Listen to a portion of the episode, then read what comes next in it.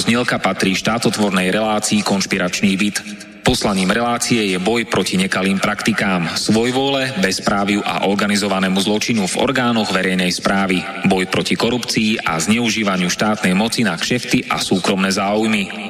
Poslaním relácie je i posilniť hlas verejnosti v otázkach demokracie, právneho štátu a podnietiť zvýšenie účasti občanov na rozhodovacích procesoch k správe veci verejných. Cieľom relácie je dosiahnutie transparentnej a efektívnej verejnej správy, otvorenie verejnej diskusie v bezpečnostných, protikorupčných a ľudskoprávnych témach. Relácia preto vo verejnom záujme realizuje kontrolnú činnosť, najmä na úseku Úradu vlády Slovenskej republiky, Policajného zboru, Kriminálneho úradu finančnej správy správy, Národného bezpečnostného úradu, Vojenského spravodajstva, Slovenskej informačnej služby, sústavy prokuratúry, súdov a prijatých medzinárodných záväzkov Slovenskej republiky. Áno, ide o nezávislé rádio Slobodný vysielač so sídlom v Banskej Bystrici.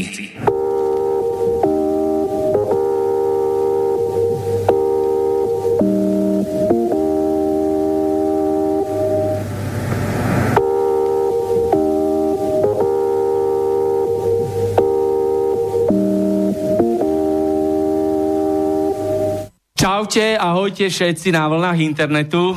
Moje meno je Martin Bavolár, som novinár z Bratislavského štúdia. Budem teraz slobodne vysielať tu a teraz svoju investigatívnu reláciu a máme útorok 7. apríla 2020. A dnes je tu so mnou poslankyňa Národnej rady Slovenskej republiky a okresná predsednička politickej strany Smer, sociálna demokracia, doktorka Jana Vaľová.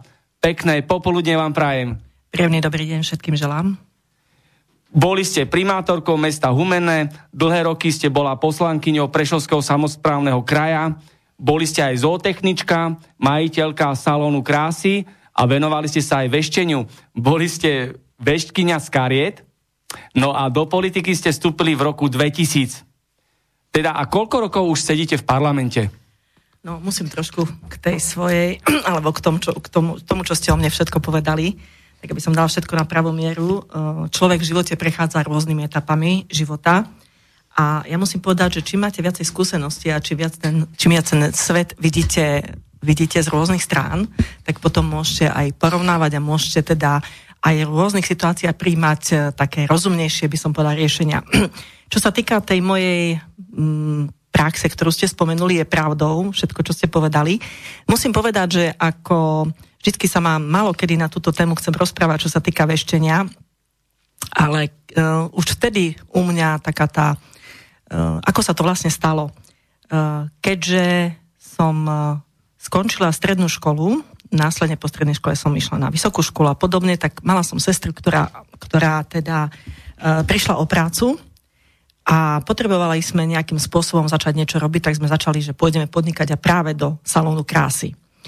A keďže už vtedy tých salónov krásy bolo dosť veľa, chceli sme sa odlíšiť, tak ja som uh, mala priateľky a musím povedať, že som našla jednu knihu, ktorá bola staršia už ako som ja. A tá kniha hovorila o tom, že môžete sa dívať do budúcnosti. A keďže som začala toto skúšať, tak musím povedať, že mi vychádzali prognózy svojim kamarátkam, svojim priateľkám a robila som to viac ako hobby. No a potom, keďže taká tá poctivosť uh, vo mne zvíťazila, čo som si vôbec nemusela dať do živnostenského listu, to si pamätám. Ale keďže za mnou chodili kamarátky a priateľky a chceli, aby som počas práce im aj niečo povedala alebo niečo, čo vidím, tak uh, som si to napísala do živnostenského listu. A teraz ma to teda sprevádza celý život, hej, že ako, ako keby som bola nejaká profesionálna veškyňa. Nebola som celkom profesionálna veškyňa, ale poviem, že ma zaujímajú tieto veci, zaujímajú ma bylinky, zaujímajú ma kamene. A musím povedať, že mnoho, mnoho ľudí už v starom Ríme všade mali ľudí, ktorí možno viac vidia, viac cítia ako tí ostatní a ja sa medzi nich určite radím. Keď rozprávam o tom vešteniu, také niečo bolo, že prišli politici si dať veštiť ku vám? Uh, viete, čo teraz sa mi to stalo aj v parlamente, že nebudem hovoriť ktorý, ale sú politici, ktorí ma o to požiadali. Uh, veľmi sa tomu nevenujem. Viete, to je ako šport keď e, to netrenujete, tak už tie schopnosti postupom času, nie že strácate, lebo ja ich mám, ale tie schopnosti musíte presne a pravidelne vlastne pestovať. Takže môžem povedať, že určite pozriem si niekedy do budúcna, pozriem si nejakú situáciu a jasne, že chcem aj ja vedieť, alebo chcem využiť trošku tú svoju schopnosť, že čo vidím, alebo čo bude. Dobre, a keby sa vrátil rok 2000, vstúpili by ste opäť do politiky? Ja si myslím, že človek má niečo predurčené, lebo ste prešli z toho veštenia. Môj názor je, že človek má určitú cestu predurčenú pred sebou a samozrejme, že ju dokáže meniť, lebo má svoju vôľu a tak ďalej.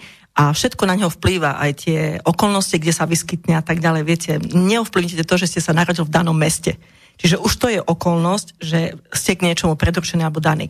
Ja si myslím, že určite áno, lebo verím tomu, že politika mi pomohla k tomu, že som mohla nielen v komunálnej politike, keď za sebou sa otočíte a vidíte, že stoja stavby, budovy, ktoré ste robili pre mesto, že proste ste niečo nové priniesli, či už do mesta, alebo, alebo pre Slovenskú republiku, alebo ste dali nejaký dobrý zákon, ktorý ľudia chvália. Samozrejme sú aj chyby, tak vtedy si poviete, že sú to veci, kde si môžete povedať, že ste v tomto živote niečo dokázali urobili. A to je dôležité, aby človek bol spokojný, že niečo dokázal urobiť. To je jedno, či na poli politickom alebo na akomkoľvek. Určite. A takisto všetci, ktorí budú počúvať teraz naživo v prvom vysielaní našu rozhlasovú reláciu, tak svoje otázky, názory, komentáre nám do štúdia Bratislava pošlite na adresu studiozavinaslobodnyvysač.sk alebo kto radšej telefonuje, tak zavolá na číslo 0951 153919. Tak a dnes je veľká téma na Slovensku a aj v zahraničí, to je koronavírus. Je to problém, ktorý rozdeľuje spoločnosť na dva tábory. Hej, jedni sa ho boja, druhí uh, hovoria, že tie opatrenia sú prehnané, sú likvidačné, sú nezmyselné, sú nekompetentné. S týmto problémom momentálne súvisí aj jedno meno a to je Matovič. Matovič tento problém nerieši, ale stáva sa súčasťou tohto problému. Ako vnímate teraz tieto udalosti okolo koronavírusu a kompetencie súčasnej vlády, ako to riešia, či je to riešenie, či naopak nezhoršujú tú situáciu a v konečnom dôsledku to bude mať naozaj veľmi zlé dopady na ekonomiku, na ľudské práva, na medziludské vzťahy, na životné prostredie, aj na samotné zdravie a životy všetkých obyvateľov Slovenskej republiky. Viete, vždycky niečo, čo príde nečakane, niečo, čo nepoznáme, začne vplyvať na ľudí. A samozrejme, že ľudia všetké, všetkého niečoho nového, čo môže priniesť nejaké ohrozenie, sa boja. Je to také prirodzené.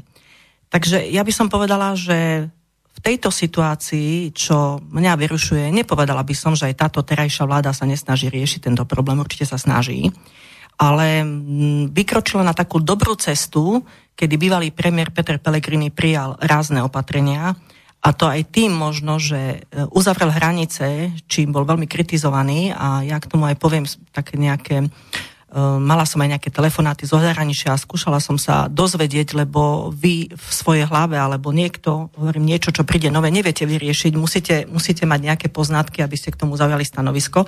Čiže Peter Pellegrini prijal veľmi dobré, podľa mňa, opatrenia, na ktorých sa dalo vynikajúco stavať. A úlohou tejto vlády je vlastne uh, rozhodnúť sa ako ďalej.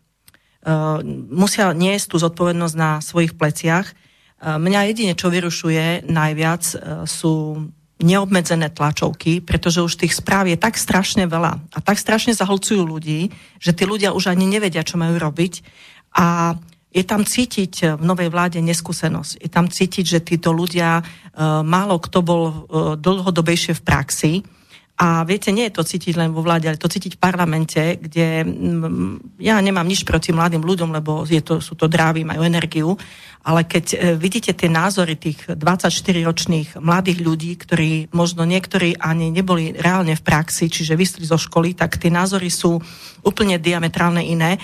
Ale ja to hovorím, že to je taká facebooková mládež, ktorá e, povie na Facebooku, kritizovať im ide, že takto to má byť a teraz čakajú, že to niekto urobí, lebo tak boli zvyknutí, že skutok sa stal na tom Facebooku, ale on sa v skutočnosti nestane, my ho musíme urobiť.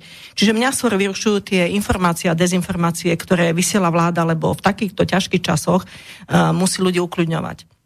Ja musím povedať, že Slováci sa veľmi postavili tomuto naozaj čelom a sú tak disciplinovaní, že naozaj tie opatrenia sa nám daria. A ešte dodám takú vetu. Ja mám tetu, ktorá žije v Švajčiarsku a tá je, má aj, žije aj na Slovensku. A sama povedala, že ona je prekvapená, akí sú Švajčiari disciplinovaní a že na Slovensku je tá situácia o mnoho, o mnoho lepšia, ako je v Švajčiarsku, že sme disciplinovanejší, darí sa nám to. A ešte jednu vec možno, aby sme nestrašili ľudí. E, ja som telefonovala s kamarátkou v Španielsku a s jedným známym v Taliansku, ktorí sú lekári. A pýtala som sa ich, že ako táto kríza presne ako ste povedali, že jedni sú za tie opatrenia a druhí sú proti tým opatreniam, pretože jasne tá ekonomika si žiada svoje. Ale uh, oni mi vysvetlili taký názor, že podľa nich tá situácia bude vážna na Slovensku, ale nebude taká vážna, ako je v Španielsku alebo v Taliansku. A to z toho dôvodu, že vlastne v Španielsku a v Taliansku bolo strašne veľa turistov. To je to, že sme zatvorili hranice hneď na začiatku. My nie sme až taká turistická destinácia.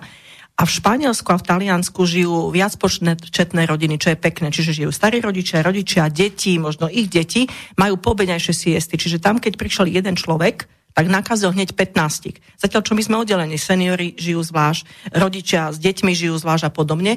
Čiže hovorili, že vlastne tamto tak nekontrolovane sa rozšírilo, tak ja si myslím, že práve tomu sa možno my dokážeme v budúcnosti vyhnúť. Treba prijať také, také uh, uh, opatrenia, ktoré naozaj budú účinné, ale na to je vláda. Na to vláda je. Vláda sa nemá pýtať občanov, čo má robiť v, rôznych anketách, ale vláda má prijať rázne rozhodnutia a má tieto rozhodnutia samozrejme odkonzultovať s takými orgánmi, s ktorými má a potom už len naozaj nie zmetočné, ale jasné vyjadrenia e, posielať občanom. Presne tak, tie opatrenia by mali byť cieľené a, a nie celoplošné, ako sú teraz Tie cieľené opatrenia by mali byť pre tých, ktorí sú rizikoví, nákazení a ohrození pacienti. Takže opatrenia áno, ale kompetentné. A nie ten štátny teror, ktorý sa tu teraz rozputal, to porušovanie našich ľudských práv a ničenie životného prostredia, slobody, demokracie, likvidácia ekonomiky a tak ďalej.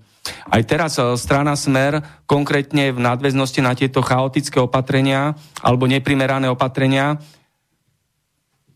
podal smer na ústavný súd e, podanie na ten kontroverzný zákon na špehovanie ľudí a sledovanie telefónov, pretože sami v strane smer ste uznali, že naozaj tie ľudské práva budú hrubým spôsobom porušované takýmto zákonom. Čo k tomu môžete nám povedať, tú štúdiu Bratislava? No, ja som sama vystupovala vlastne voči tomu špehovaciemu zákonu a chcela by som povedať, že naozaj ani mimoriadná situácia, alebo vlastne ani máme teraz núdzový stav, e, ne, nedovoluje, aby sme porušovali ľudské práva. Veď práve táto vláda na plné ústa všetky médiá vykrikovala, ako musia byť ľudské práva dodržiavané, ako ich nemôžeme pošľapať a podobne. A teraz sme svedkami toho, že naozaj e, pri týchto opatreniach buď zámerne, alebo ja neviem, či z nevedomosti, ale ja si myslím, že každý, kto robí zákon a má pri sebe spustu odborníkov, tak vie jeho zámer, tak buď zámerne, ale naozaj tento špehovací zákon je zákon, kde môžete zbierať technické dáta. Ja sa pýtam, e, keď takéto krajiny ako Španielsko, Taliansko k tomu neprikročili, prečo my by sme mali, kde je tá nákaza os... V, v neporovnateľne nižšia. Áno, áno, áno, áno, kde u nás je neporovnateľne nižšia, tam je v tisíckach vyššia, hej, nepri, nepristúpila. Viete, e, nebezpečenstvo je v tom, že Um, mnohí si povedia, tak sa boja politici, že ich budú sledovať. Nie, ja som to, ja som to vnímala celkom ináč, aj keď som vystupovala. Vnímam to tak, že viete, tie dáta odinú na ministerstvo zdravotníctva. Nikto v tomto zákone nešpecifikoval, kto bude presne s tými dátami narábať. Ja teraz to tak zľahčím. Hej, uh, bude tam nejaká slečná, nie je to len pre politikov, a tá slečná možno má nejakého priateľa, ktorý jej kúpi krásnu kabelku a povie, prosím ťa, nepozrela by si sami však, čo by si sa nepozrela na nejakého kamaráta. Ona sa pozrie, odovzdá mu dáta, s kým telefonoval, aké sú mailové komunikácie, s kým má obchodné partnerstvo a ten človek mu môže buď vyfúknuť zmluvu, alebo ho môže nejakým spôsobom potom tlačiť, alebo môže zisťovať jeho kontakty a podobne, pretože naozaj tá ochrana dát tam neexistuje. Práve kvôli tomu to dávame na ústavný súd. Ďalšia vec je, že takisto, uh, koľko sa tieto dáta budú uchovávať. Viete, lebo je jasné, že keď ich zbierate pol roka a uchovávajú sa, dajme tomu, 6 uh, týždňov, 7, tak sa zmážu. Alebo teda, keď ich dá operátor, tak, ich vymá, tak sa musia vymazať po tých 6 týždňoch. Ale ak tie dáta po roka zbierate a potom ich uchováte do 5 rokov, tak vy si kedykoľvek za tých 5 rokov sadnete, hoci ktorého človeka si vyťahnete a budete, čo potom ako sa bude robiť, čo bude nejaký, ja neviem, lynč, alebo, alebo viete, a ide o to, že, že hoci kto môže zneužiť hoci koho, a možno niekto má nejaké zdravotné problémy, o ktorých aj nechce vedieť, alebo nechce, jasne, že to je jeho súkromné, ale nechce to pustiť. Viete, a z tých dát zistíte, že sa radí s lekárom a niekto zlomyselný, pretože nie je ochrana, kto s tými dátami bude narábať a kto za nich bude zodpovedný. Presne tak. A aký očakávate ďalší vývoj v tejto no. celej záležitosti okolo koronavírusu na Slovensku? No, tak ja nie som, nie som nejaký analytik, ale ako som povedala, keď som sa radila s tými svojimi známymi lekármi, ktorí povedali, že nepredpokladajú až tak ako v Španielsku, ale určite tí pendlery, ktoré teraz prichádzajú, viete, čo mňa najviac vyrušuje? Mňa najviac vyrušuje, ako všetci v zahraničí nadávali na Slovenskú republiku.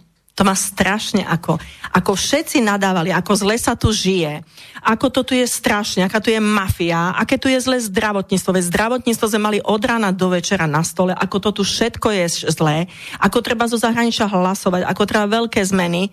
A zrazu všetci prichádzajú na Slovensko a tvrdia, že je tu dobré zdravotníctvo, tvrdia všetci, že, že sa chcú vrátiť, že sa tu cítia bezpečne a tak ďalej. A práve títo ľudia ktorí mali úplne opačný názor, musím povedať, keď prichádzajú zo zahraničia, čo sa preukázalo, lebo sám premiér to povedal, že je to najväčšia vzorka, kde sa teda ten COVID vyskytuje, aj teraz, keď prišli z Tyrolska, myslím, tie zdravotné sestry, tak dobre, oni za to nemôžu, ale prichádzajú k nám a samozrejme, že, že ten COVID tu nám donesú. Hej, lebo prichádzajú zo zahraničia. A práve toto je najväčšie nebezpečenstvo. Čiže ja si myslím, že veľmi dôležité bude, akože samozrejme ja beriem, že sa chcú vrátiť domov, ale ja si myslím, že ak pracujú v zahraničí, bývajú dokonca, bývajú v Rakúsku, v Maďarsku, tak musia strpieť aj oni, musia strpieť to, že keď tam bývam, tak tam zostanem. Ako ja, ja chápem, lebo aj naši ľudia nechodia do práce. A ja tvrdím, že musíme si vybrať buď zdravie, alebo komfort. A ja si myslím, že v tomto prípade komfort musíme všetci, všetci, ale fakt všetci obetovať. Presne tak, ako sa hovorí, že kto obetuje slobodu na úkor bezpečnosti, tak v konečnom dôsledku stratí oboje. No, samozrejme, slobodu určite nie. A ja si takisto myslím, že um, nemôžeme, viete, ja si myslím, že pán Matovič, uh, uh, pre mňa bolo také vtipné, viete, keď sa ma všetci ľudia pýtali, keď ste začal s tým veštením, aj keď stále tvrdím, že mám obrovskú intuíciu a dokážem pred, e, vcítiť sa, e, čo asi môže nasledovať, alebo čo asi teda, alebo čo niekto zamýšľa, hej, tak e, nevedela som, čo zamýšľa, lebo mnohí ľudia sa pýtali, možno ste postreli, že pán Matovič trikrát, to som bola prekvapená, najmenej podste, najviac poctená, by som povedala, keď povedal u prezidentky, že keď sa ho spýtali, či mu vydrží vláda, keď sa ho spýtali, ako to, tak spýtajte sa Valovej, ona vie ešte, nechápala som to prečo už jeden politik ma z opozičného tábora oslovil, ale ja mu veľmi rada poradím, lebo hovorím, že už tí dávni vodcovia mali takých tých radcov, všetci tí na vysokých postoch. Len som to dodnes nepochopila, ale musím mu povedať, že cítila som sa pri najmenšom dôležitá, ak ma trikrát spomenul, že, teda, že ja to viem. Tak ja to tiež neviem, ale snažím sa učiť a dedukovať, že čo asi, čo asi príde. A odišla som od tej slobody. Uh, viete, myslím si, že uh, je také jedno porekadlo, ktoré ma učil jeden pán a to by som možno poradila aj pánu Matovičovi a teraz naozaj v dobrom. A on mi to rozpráva, lebo ja zvyknem dosť veľa rozprávať. A tak mi vravel, pamätaj si jedno, pán Boh nám dal dve uši a jeden jazyk. Tak takto ho používaj. Lebo myslím si, že teraz je to strašne dôležité, aby to takto bolo, lebo myslím si, že pán Matovič povie niečo o blackoute, aby neostal klamerom, že blackout nebude, lebo nevie presne podľa mňa, alebo nevedel presne, čo to všetko obnáša, tak teraz zoberie a povie, že to není blackout, ale to bude také podobné, že ideme si to vyskúšať, že to Slovensko nejakým spôsobom zastavíme. Áno, veľkonočné sviatky sú v svojom podstate, že sa ľudia budú viacej stretávať, je to takou hrozbou. Áno, uh, slúbil nám, že budeme testovať 3000, keby to tak vyšlo 3000 denne, tak už máme ešte viac otestovaných, len to je tiež zase také, že uh, povedal svoj ako myslel, lebo tie laboratória zrejme nie sú schopné toľko testovať. Ale keď sme mali viacej otestovaných, tak vieme, kde sú tie ohniská, a možno by sme mohli, tak ako v Českej republike, že povedať, tak tam je to najväčšie ohnisko, tam nechoďte, alebo približne tie, tie časti nejakým spôsobom. No my máme sami teraz v parlamente obrovský problém. No nikto nevie, ako sa presunieme. My sme tu vlastne poslanci, pracujeme v mene štátu, lebo berieme to ako svoje poslanie a povinnosť, že naozaj treba schvalovať zákony, ktoré sú nutné.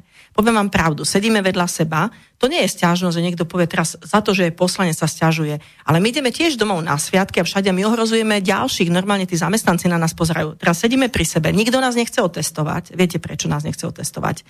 No, prečo? No lebo však keď bude jeden nakazený, tak celý parlament ide, do, do karantény. Do karantény. Čiže ja sa smejem, ja to tak hovorím čierny humor, že viete, keď poslanec zomrie, to ústava rieši aj zákon, že nastúpi náhradník. Takže nikto nás nechce otestovať, takže sme tam všetci taká časovaná bomba. Mne povedala rodina, že mami, ty si pre našu rodinu ako najviac ten, ktorý príde a ohrozí. A oficiálne to navrhol nejaký poslanec? A... Samozrejme. A aká bola reakcia? Pani Lašaková to rozprávala, rozprávali to poslanci od Kotlebovcov, ja som sa na to pýtala, viacerí sa na to pýtali.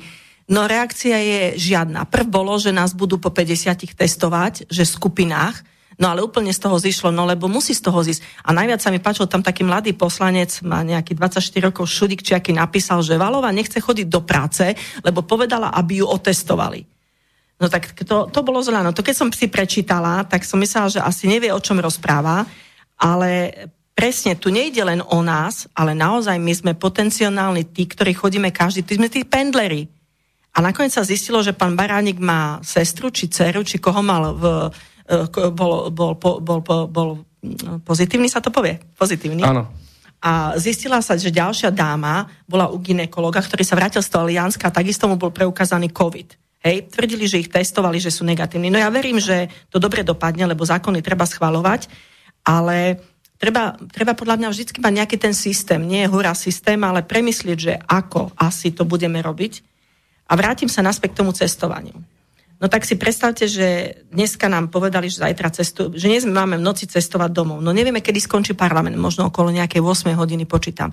No prečo by sa musel každý poslanec, nestihneme sa pobaliť, e, ja neviem, noci všetci presúvať, tak normálne je, že ráno vstanete, pobalíte si veci a odidete.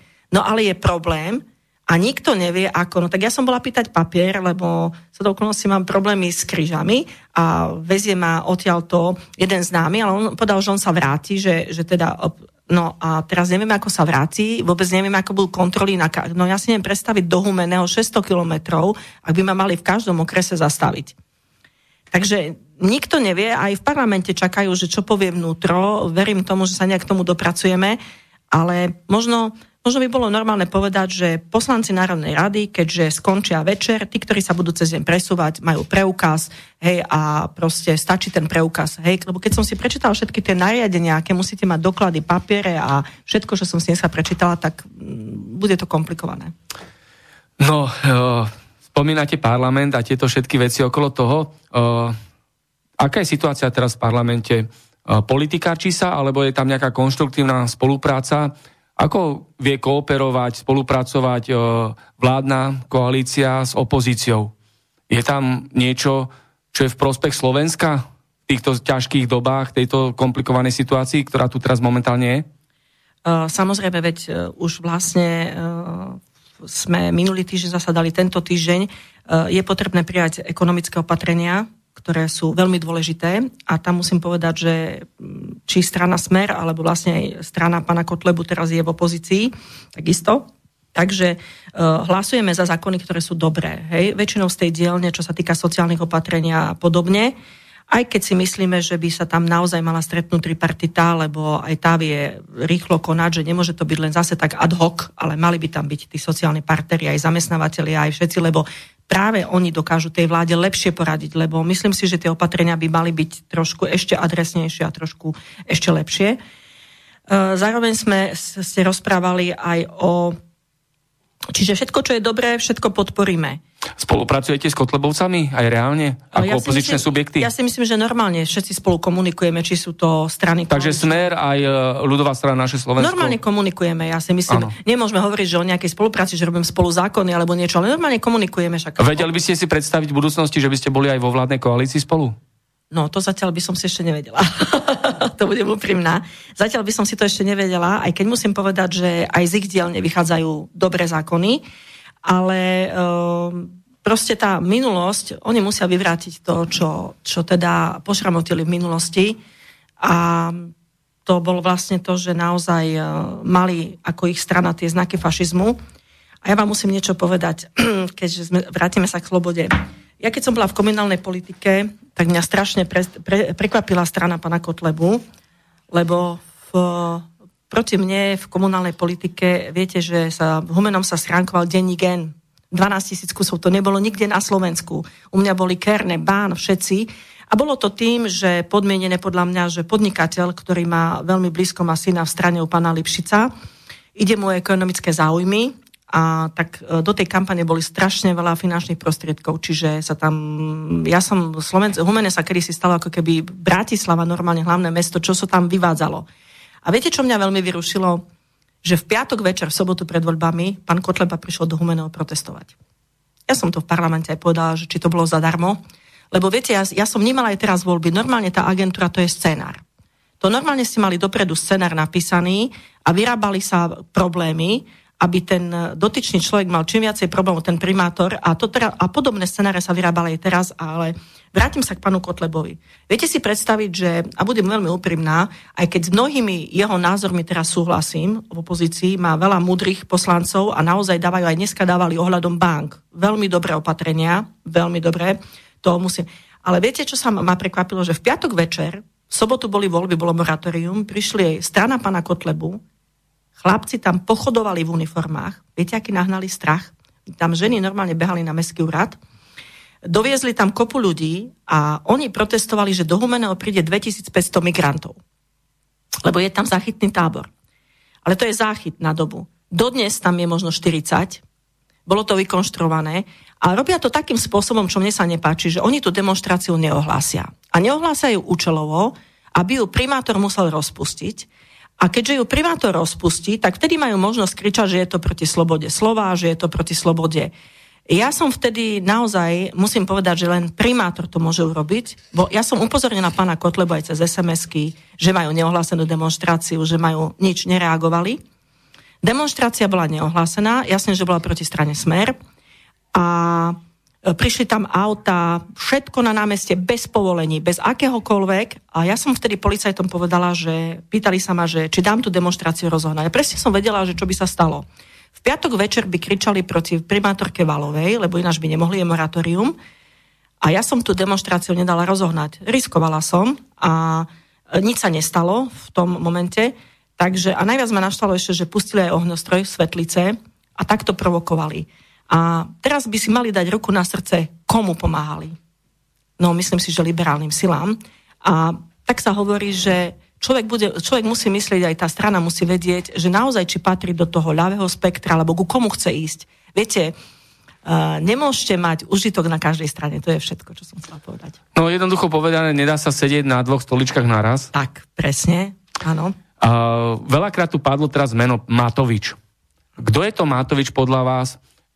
Je známe z nedávnej minulosti, že Mátovič spáchal rozsiahlu finančnú, daňovú, ekonomickú kriminalitu, ktorá ale bola premlčaná. Takže skutok sa stal, ale bolo to premlčané. Ďalšia vec, čo sa týka Mátoviča, je to, že dvakrát porušil parlamentnú legislatívu, raz dostal finančnú pokutu, druhýkrát mal byť zbavený, zbavený poslaneckého mandátu. Ale sa to nestalo. Vládna koalícia, ktorú tvoril Smer, Slovenská národná strana a Most Hit, ho nechali sedieť v poslaneckej lavici. A to premlčanie skutku, ktorý sa stal, prebehlo vtedy, keď bol ministrom vnútra Robert Kaliňák. Silná osoba politickej strany Smer sociálna demokracia. Čo o tom poviete? Uh, viete, teraz poviem niečo. A poviem to do vlastných radov, aj sama sebe. My niekedy v, príjmame zákony alebo rozhodnutia uh, pod tlakom médií. Bohužiaľ. Uh, to znamená, že uh, možno veci, ako ste povedali, že Matovič si zaslúžil pokutu určite v parlamente, určite sa mal za to spovedať, ale ten tlak médií bol tak silný a tak nevyrovnaný, že niekedy možno lebo toto je, by som povedala, priestupok nejaký, hej, iné, iné, ako ste hovorili, že sú daňové podvody a tak ďalej, tam by mala konať prokuratúra a súdy.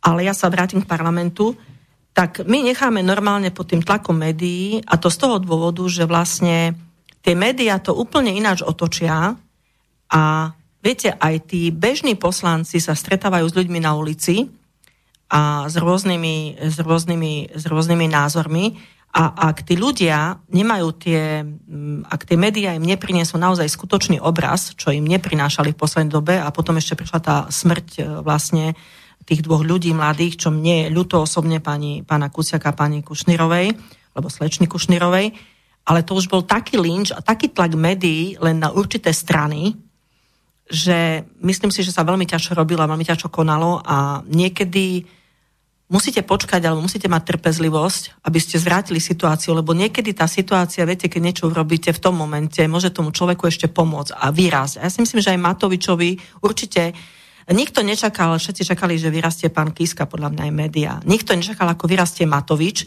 ale mm, niekedy naozaj potrebujete čas, aby ste aj tým ľuďom otvorili oči, lebo musíte konať, vlastne vy ste tu pre ľudí, nielen pre svoj osobný názor a musíte vnímať aj tie názory ľudí, akým spôsobom sa niekedy chovať alebo čo robiť. No spomenuli ste Kisku, no Kisku potopili tie zverejnené nahrávky, kde kšeftoval s osobami z kriminálnych kruhov, mafiálnymi zločincami a ďalšie prehmaty, ktoré Kiska mal, takže tomu zobralo tie body a nestalo sa to, čo sa čakalo, že Kiska bude zostavovať vládu. Takže a čo teraz s Kiskom? Aký máte názor na Kisku a na to, ako bol prezident? Aký bol prezident? Však Smer mal dosť silnú politickú moc vtedy a nechali Kisku ďalej prezidentom? Prečo sa neurobili kroky k tomu, aby bol Kiska zbavený prezidentského mandátu? Hej, však sú tam známe veci, kriminalita, podvody, e, prepojenie na e, tajné služby cudzích mocno, mocností, e, úžerníctvo a tak ďalej. Uh, viete, najhoršie je na tomto, ja, ja tak vysoko až nevidím, uh, poviem ako poslankyňa, ja vám niečo poviem. Myslím si, že od toho sú tu naozaj orgány trestné v činnom konaní, pretože to je tak, ako, ja poviem, že o mne denník N tiež niečo napísal tri týždne pred voľbami, aby som sa nevedela brániť, potom to išlo na NAKU, hej, ale to bolo tiež tak mediálne, ja poviem, prečo tak spomínam ten príklad na NAKU, jasne všetci, že Valovu vyšetruje NAKA, zneistil tých voličov, akože keď to vysránkoval, jasne, že ja som poslanec, tak mňa musí vyšetrovať NAKA, ale nikto už nenapísal výsledok, že NAKA vyšetrila, nebola to pravdivá skutočnosť. Ja si myslím, že viete, uh, my sme začali tie médiá, alebo vôbec médiá začali politici používať a, a médiá začali používať politikov. Tak by som to povedala. Na to, čo, čo vlastne chcú povedať ľuďom. Len ako keby všetci zabudli a hlavne zabudli tie médiá na to, že mali by naozaj tie orgány činné v trestnom konaní veci vyšetriť. Čiže ja dnes sa neviem povedať a budem objektívna v tomto, budem objektívna aj k našej strane, či sa stalo v strane to alebo to. Neviem povedať, či presne Kiska to a to urobil, aj keď je nahrávka, samozrejme. Ale, ale niekto by to mal vyšetriť a naozaj by tie médiá... Môj názor, že tie dva posledné roky sa viedli celé, celé volebne. Nešlo vôbec o pravdu. O žiadnu pravdu nešlo. Šlo len o to, kto koho viacej pošpiní, a vlastne dodnes nevieme závery rôznych kauz a nevieme žiadne vyšetrovania a tak ďalej. Podarilo sa vyšetriť vraždu týchto dvoch novinárov, ale nepodarilo sa vyšetriť žiadne nejaké ďalšie, ďalšie tie uh, veci, ktoré, o ktorých sa médiá písali, či sú pravdivé alebo nie sú pravdivé. No, vypatralo sa, kto bol vykonávateľ tej vraždy, ale nezistilo sa dôveryhodne, kto bol objednávateľ a organizátor tej vraždy.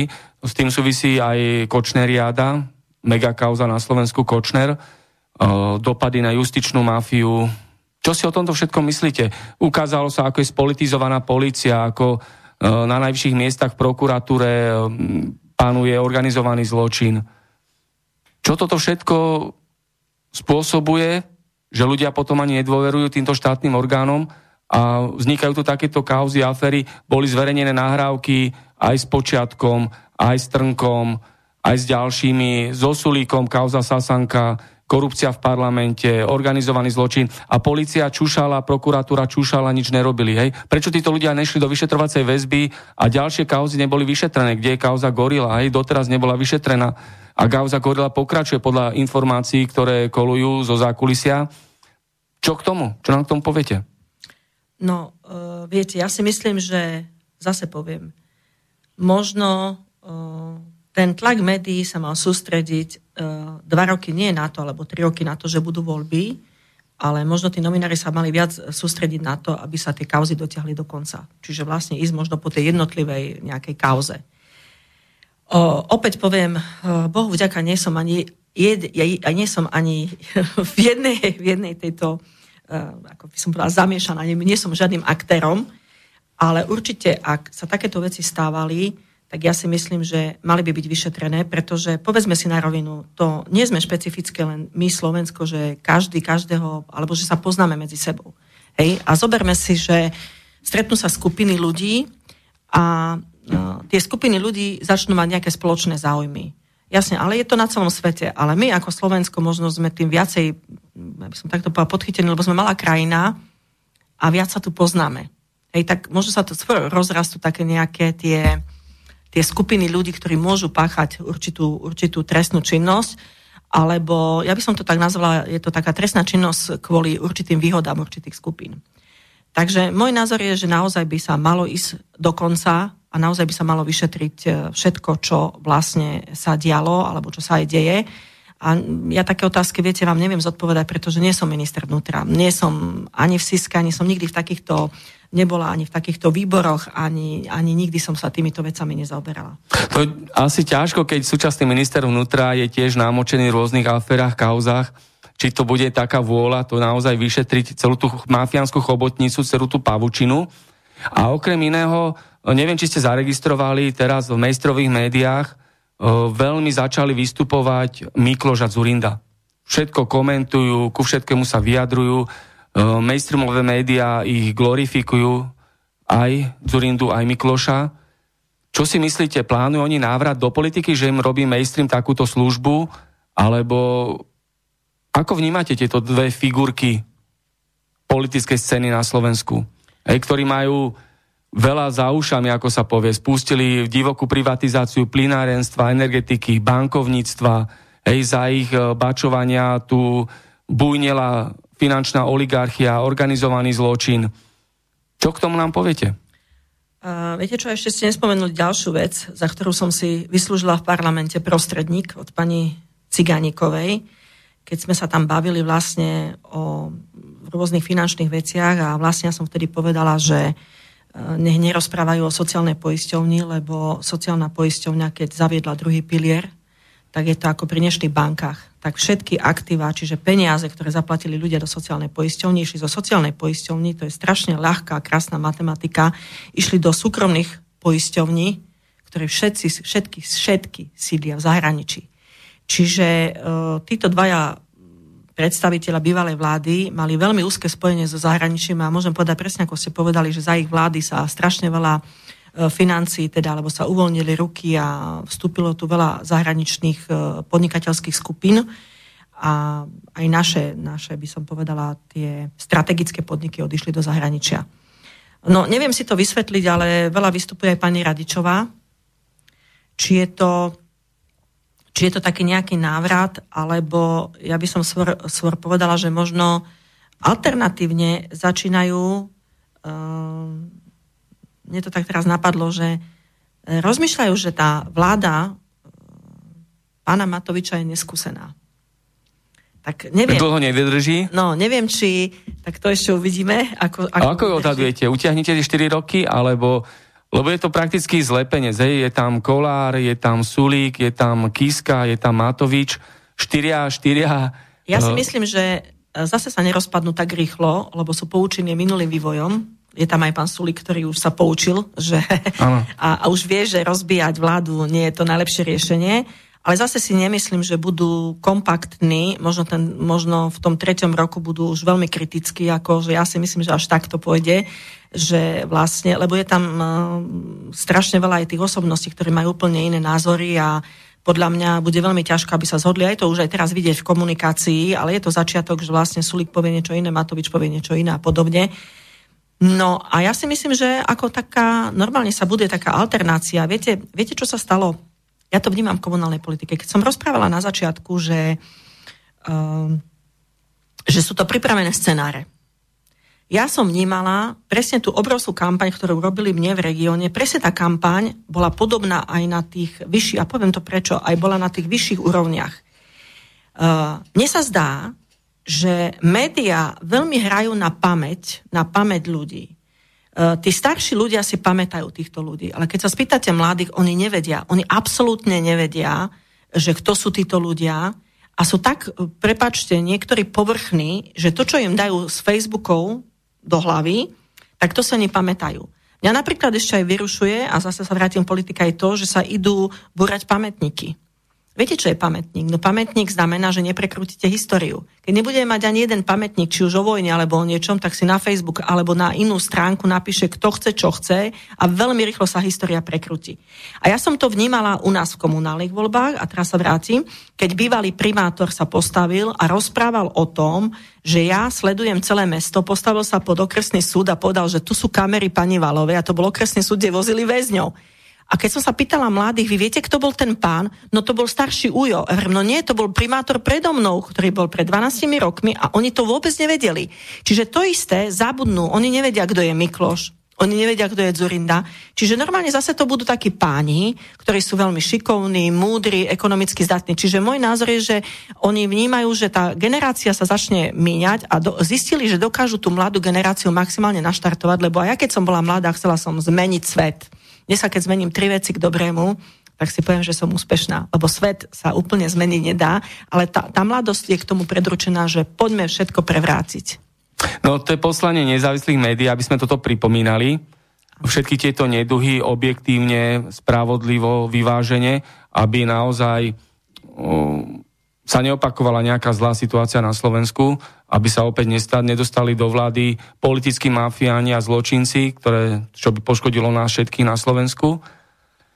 A teraz e, bude pomalý rok tomu, čo Čaputová je prezidentka Slovenskej republiky.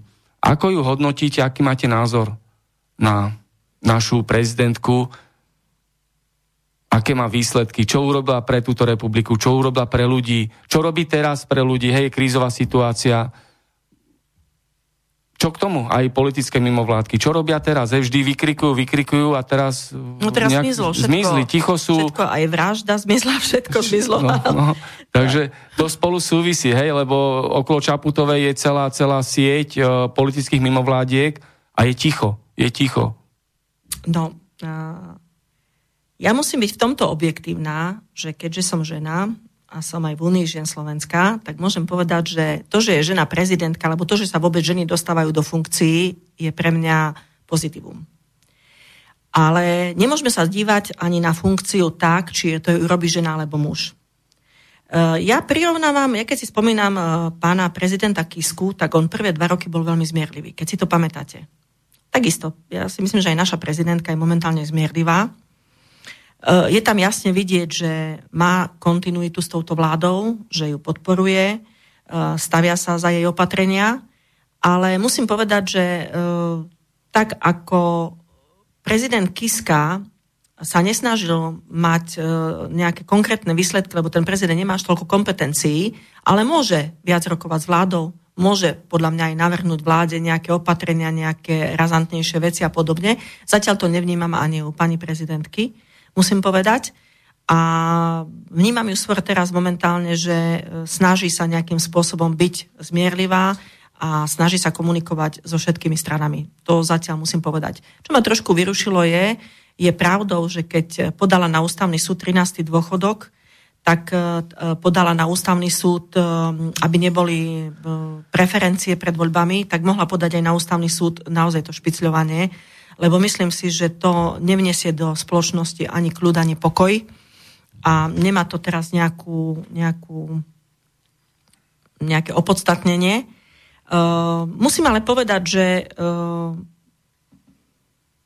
je dobre. Je do, je, na jednej strane je to strašné, že vlastne uh, prišla takáto situácia na Európu, ako to je COVID, ale na druhej strane možno uh, pre občanov Slovenska z toho iného pohľadu, nie z toho zdravotného, lebo naozaj to, toto je strašné ekonomického, ale z pohľadu nástupu novej vlády je dobré, že prišiel takýto problém. A poviem prečo. Lebo ja keď som počula tie, tie krvavé oči a tie nereálne veci, ktoré by zatienili všetko, čo sa možno dobre v tomto štáte urobilo, ja si myslím, že každá vláda, keď nastúpi, tak musí zhodnotiť, čo urobila bývalá vláda dobre a čo urobila zle, tak naučí týchto ministrov neskúsených aj počúvať možno a naučí ich možno aj reálnejšie nejak spracovať veci. A poviem prečo. Napríklad, e, keď sme už hovorili, tiež sa nestotožňujem s tým, že COVID má niečo spoločné s tým, aby odchádzali ústavní sudcovia, neústavní, ale sudcovia Najvyššieho súdu, ktorí nemajú dôveru. To tam sa tiež dostalo. To je tiež niečo... Účelové to je. To je, jasne, to je tiež účelové. Ale zase musím povedať, že keď som povedala pani ministerke, a dneska to bolo aj s tými bankami, to, to zase poviem, to hovorili Kotlebovci ako veľmi dobre, uh, voláme, že Kotlebovci, ale tak voláme všetci, tak napríklad uh, sa pozastavili na súde, sa, sa predlžili lehoty, uh, ak máte exekúciu. Ale pozabudlo sa v zákone, že ak vy predlžíte lehotu o dva mesiace, tak napríklad práve tí, ktorí sú v praxi, tak vedia, že nebankovky počkajú do posledného dňa, aby im bežali úroky a poplatky a na posledný deň dajú exekúciu. Viete, aby to bolo čím dlhšie. A vy keď zase odsuniete na dva mesiace, čiže zase tomu človeku, ktorý nemá tie peniaze, tak mu predlžíte zase poplatky a úroky o ďalšie dva mesiace. Dneska to isté s bankami. Dobre, že vy odsunete úver, ale zase tie poplatky a to všetko sme neodsunuli, že tie banky nám nerobili nejakú veľkú službu. Vlastne oni povedali, OK, ale však oni o nič neprídu. Lebo oni na tom zarobia prakticky. Áno, presne tak, oni na tom zarobia, prípadne si urobia exekúciu a nič nemajú. Keby povedali ako v Čechách, že znížia tie úroky, lebo České v Čechách to takto banky sa vyjadrili, čiže my sa nemôžeme týmto bankám nejakým spôsobom Teraz, že ako s nimi rokovali? No nerokovali, no vláda mala jasne povedať, no dobre, krizový stav, máte tu zisky, povedzme si, že tie banky sú v zahraničí, čiže tá matka si vypýta tie svoje zisky všetky, tu zostáva minimum, preto aj my sme dali možno vyšší bankový odvod, veď to sú peniaze našich občanov, ktoré k zisky odchádzajú do zahraničia. Ale dobre, sme v Európskej únii, my sme sa otvorili, aj naši podnikatelia sa budú musieť tomu prispôsobiť, keď je to oveľa ťažšie, ale tak takéto veci. Musím povedať, že keď som to povedala pani ministerke, tak som zvedavá, tak uh, si to pozrela, poprosila si ten návrh a povedala, že teda teraz to nevyrieši, ale že to vyrieši. Tak verím tomu, že budem sledovať, či to do budúcna vyrieši, lebo my naozaj takto nebudeme týmto ľuďom pomáhať. Je to také kozmetické, je to na oko. Všetci teraz povedia, že možno, že wow. A tu chcem povedať, tu je tá, tu je tá práca opozície, že my schválujeme tieto zákony, my s nimi súhlasíme, ale my musíme striehnúť, aby sa do zákonov nedostávali také veci a už vôbec, aby nebolo zase médiami interpretované, lebo naozaj už to, čo tie médiá všetko narozprávajú, tie, tie ódy a tie ovácie, a nakoniec ten občan zistí, že to tak nie je, len ten občan chudák, poviem, on to zistí po roku a pol alebo po dvoch rokoch, lebo on nemá šancu. Ja som sa preto nehnevala ani na ľudí, uh, ak mali nejaké iné názory alebo niečo, lebo ja naozaj zistujem, že tí ľudia nemajú šancu, nemajú odkiaľ mať ten názor, lebo, lebo dostávajú ten taký rovnaký názor. Viete, koľko mne píše ľudí aj v meste, že oni nevedia, čo majú robiť, nemajú peniaze, nevedia vôbec, že mesta a obce môžu poskytovať jednorazové dávky. Oni nevedia, lebo práve o tom ich tie médiá neinformujú ale informujú ich e, o tlačovke, ktorá je každý deň a donesie 20 nových e, nejakých poznatkov. Na druhý deň ich zneguje a ja vám poviem sama, ja už sama sa nevyznám z tých tlačoviek, ja už, ja už sama neviem, čo sa kedy povie. Presne tak, je z toho taká, um, taký mediálny zlepenec. No a teraz mi došlo veľa uh, podnetov, mailov od poslucháčov na takúto tému, lebo rozprávam o tom krízovom období, máme tu tú koronakrízu, že keby si tak tie svoje malé platy v úvodzovkách znížili o polovicu, poslanci v parlamente, ministri, členovia vlády, predseda vlády Matovič, sudcovia, prezidentka Čaputová, politici, advokáti, exekútori a tak ďalej a tak ďalej a takto ušetrené peniaze pôjdu na rúška, zdravotné pomocky, lieky a na pomoc a podporu ľuďom, ktorí ju potrebujú. Čo k tomu? Čo si o tom myslíte? Bolo by to v prospech e, daňových poplatníkov, obyvateľov tejto republiky takéto gesto? E, ja si myslím, že áno. My sme, ja musím povedať, že 8 rokov som bola v parlamente, ja som viac ako 8 rokov, ale 8 rokov sme mali zmrazené pláty kvôli kríze. A my sme za to zahlasovali. Musím povedať, že nemám rada také tie populistické gestá. A takéto populistické gesto sú teraz dve. Jedno také populistické gesto je od e, premiéra Matoviča, ktorý jasne, že nechce znižiť svojim poslancom plat. Uh, a tak teda navrhol, že je nejaký fond Solidarity, do ktorého budete, bud, máme všetci prispievať ako poslanci a on bude pr rozhodovať, komu to dá. Tak je to smiešne pri najmenšom. Druhé také gesto bolo, musím povedať, pána Kotlebu, pretože vy nemôžete v, v neviem, či, či to bolo faktická poznámka, nie faktická, to bol procedurálny návrh, navrhnúť o 33% plat, lebo je to zákon. Vy musíte doniesť, ak máte reálny záujem, aby sa znižili platy, tak máte doniesť na stôl návrh zákona, o ktorom sa bude hlasovať.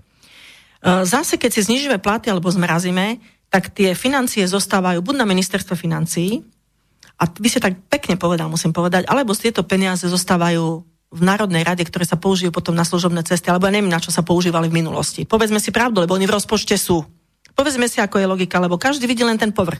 Presne to je, ten, to je tak, že plávame na to hladinou, populistici rýchlo niečo povieme a hneď si nadávame, ak to tak nie je. Môj názor je, že áno, ja si myslím, že každý jeden poslanec by sa mal, ja sa sama zamýšľam nad tým, že čo urobí možno v svojom meste že kde venujem finančné prostriedky a určite ich venujem, ale možno by to bolo tak, že ak by sa urobil fond a v tom fonde by možno aj pán Matovič povedal, tak časť sa môžete rozhodnúť, že pôjde do nemocnice, časť e, pôjde na takúto podporu, časť pôjde na sociálne slabých a každý povedal, áno, ja chcem dať do nemocnice, lebo aj nemocnice máme súkromné, tiež majú finančných prostriedkov. Alebo proste naozaj to tak zadefinovať, tak si myslím, že by to bolo správne. A mali by tí politici si takisto povedať, že áno, že je to tak, len ja ešte jednu vec poviem. Viete, aké je také nebezpečenstvo? Čo ja vidím zase také, Nemyslím teraz znižovanie platov, lebo tu sa dá jasne zadefinovať, že sa ten plat zniží, alebo si povieme, že budeme do konca roka prispievať a ja určite rozmýšľam tiež, že buď na nejaké rúška alebo na niečo tam, kde žijem, že by som to chcela dať možno niekomu, kto by, kto by to ušiel alebo urobil, aby sa tým občanom nejakým spôsobom pomohol alebo venovať do nemocnice na nejaký prístroj. Ale uh, chcem jednu vec povedať. Uh, viete, zase je to taká hra médií.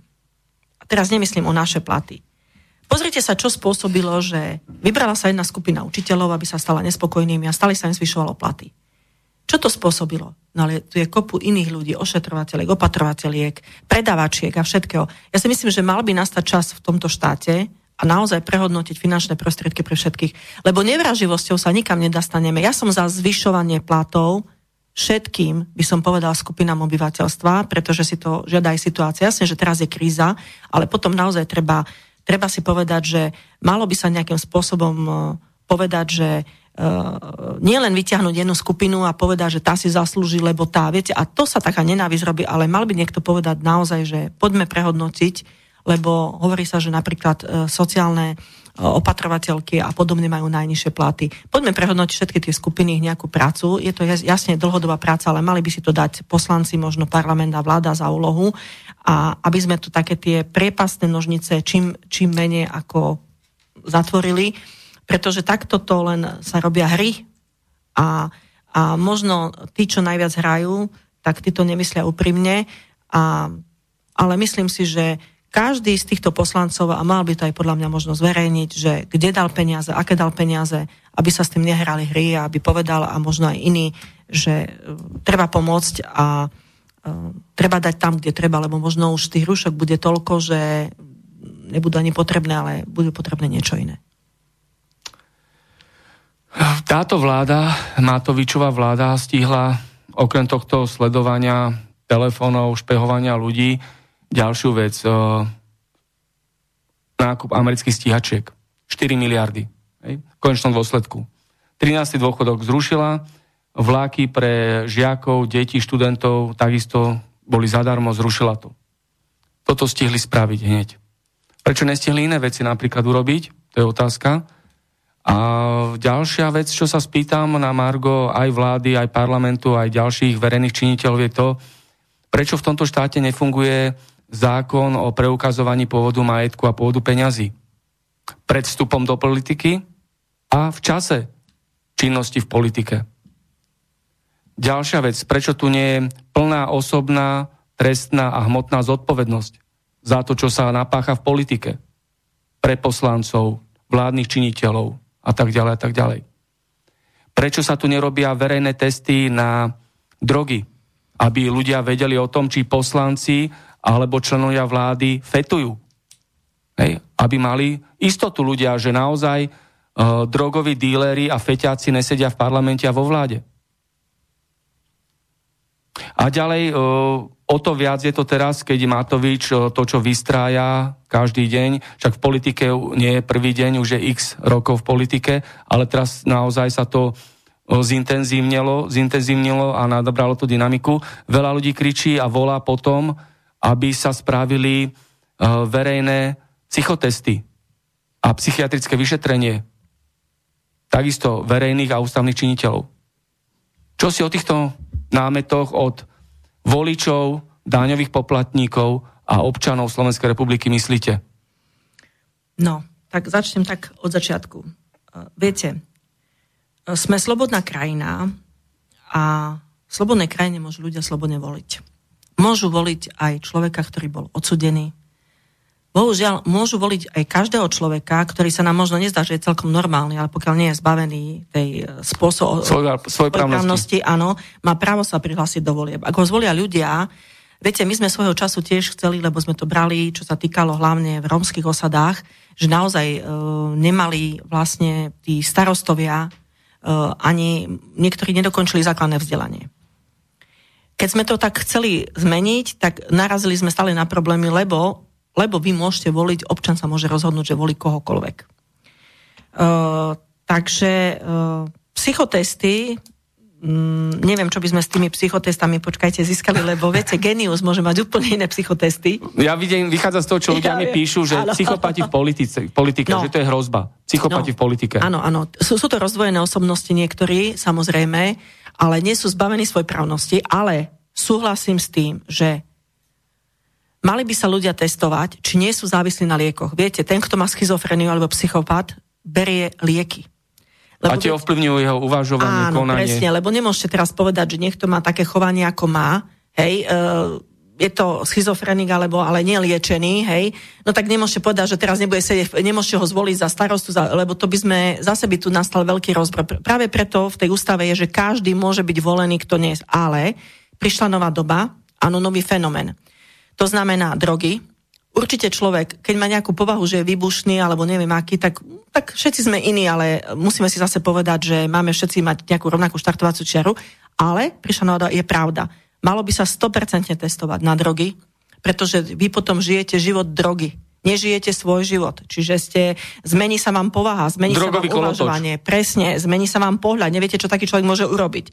Určite by mal byť každý poslanec, podľa mňa, v Národnej rade, aj keď bol slobodne volený, lebo my, my, my sme akceptovali jeho voľbu, jeho vzdelanie, jeho povahu, jeho črty, všetko ale tak ako v každom zamestnaní, ktoré si vyžaduje, a vy si tu vyžadujete, teda rozhodujete o štáte, čiže keď vodič by nemal brať drogy, piť alkohol a podobne, e, lebo spôsobí nejakú dopravu, tak vy spôsobíte ešte viac škôd v štáte, alebo teda keď budete ako primátor, alebo keď budete ako župan, alebo keď budete, keď budete rozhodovať o veciach verejných. Čiže určite drogy, Určite by mali byť testovaní na lieky. Viete, ja sa teraz počúvam od kamarátky lekárničky, že vieš, čo ti chcem povedať?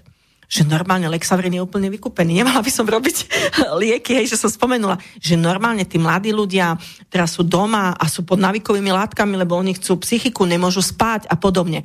Čiže určite by sa malo, malo testovať na závislosť na liekoch, lebo aj závislosť na liekoch prináša, že máte úplne iné uvažovanie, máte úplne iné, inú zmenu, lebo sú to už vlastne také látky podobné.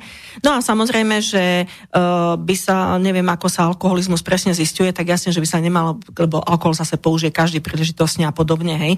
Čiže toto by som povedala, že určite majú v tom uh, posluchači pravdu, že toto zmení úplne charakter človeka a vy neviete, viete, ja, ja niekedy, a poviem pravdu, ja som si v parlamente niekedy pripadala, že ani neviem, čo kedy môžem komu povedať, lebo ani nevedela som u niektorých ľudí, pod akou látkou sú.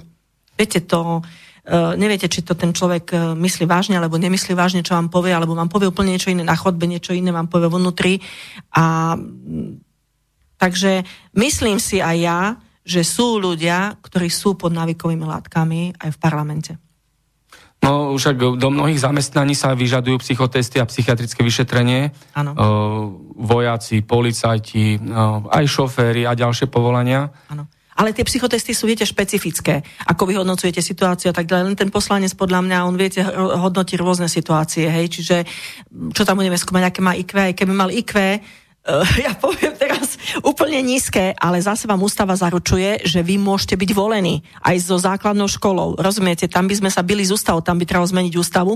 A zase pozor, aby dneska, keď má niekto väčšinu, nezmenil ústavu tak účelovo, že budú mať problém sa dostať aj ľudia, lebo nech sa aj psychotesty viete ovplyvne. Viete, keď dá pán Matovič anketu, ja tvrdím, že všetky ankety dopadnú tak, ako chce zadavateľ. Keď dáte presko a pozor, aj psychotesty. Viete, je to veľmi nebezpečná zbraň že odstránite protivníka, že čo, že máte o tri body menej, IQ? ale ten, čo má, dajme tomu, IQ menšie, tak môže byť analytický v úplne iné veci. Dobre, tie psychotesty tie sa nedajú zamerať na celú škálu vašich schopností, hej, lebo viem, že robia aj policajti, my sme to robili na mesi do premeských policajtov. Takže do tých psychotestov by som sa veľmi bála ísť, ale určite... Viete čo, ja skôr vychádzam z toho, že ľudia nemyslia tak inteligenčný kvocient a emocionálny kvocient, ale skôr, že tá psychopatia, hej, že naozaj to je hrozba, keď o, títo maniaci, psychopati dostanú výkonu alebo zákonodárnu moc do svojich rúk to je tá ale, ale to už sú až takí vlastne, aby som tam zakázala vlastne až takí, ktorí sú, viete, a keď zistíte, že niekto je násilník, a čo? Viete, on sa neprejavuje. Neviem.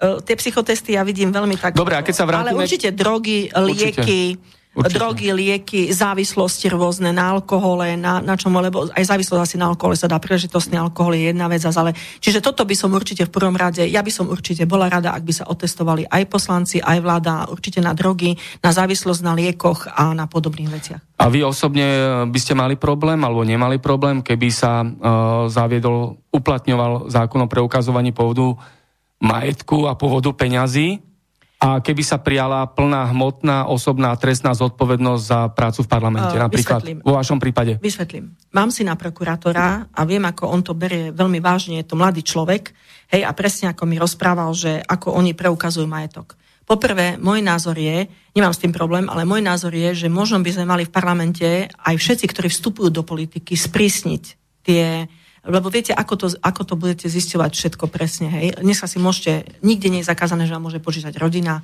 priateľ. Viete, to, to, to sú veci, ktoré vy si doma požičate peniaze, preuka. Možno najlepšie sa to dá zistiť tým, že keď... Alebo niekto nájde v igelitke 5 miliónov, no, aj tak, také prípady sú. Keby mi pán Boh dal toľko šťastia. Takže Takže, a neviem, či by ma to urobilo nakoniec šťastným, že či by som sa nebala, že kto po tú igelitku príde, viete, lebo to sú nebezpečné veci. Ale uh, myslím si, že keď to dokážu u tých ľudí, ktorí vstupujú na prokuratúru, hej, možno sudcovia takéto previerky nemajú, ale čo počujem od syna, že prokurátori to majú veľmi prísne, tak možno by bolo, e, možno by bolo dobré nie, nejakým takou cestou ísť, aby sme, teda, aby sa presnejšie spisoval majetok, alebo sa preukazoval majetok a majetok aj rodiny, ale potom vážený nemôže byť to, že sa zverejňuje, kto má aký majetok ako rodina a tak ďalej, pretože potom dojde k krádežom, k násilnostiam a podobne. Čiže možno by na to mohol byť nejaký výbor, ktorý by mal podpísanú nejakú mlčanlivosť a ktorý by potom ale vážne preskúmal, že teda by sa tam dalo, že teda aj manžel, manželka, tam by sa vlastne videli tie väzby. No máme príklad aj u Matoviča, hej.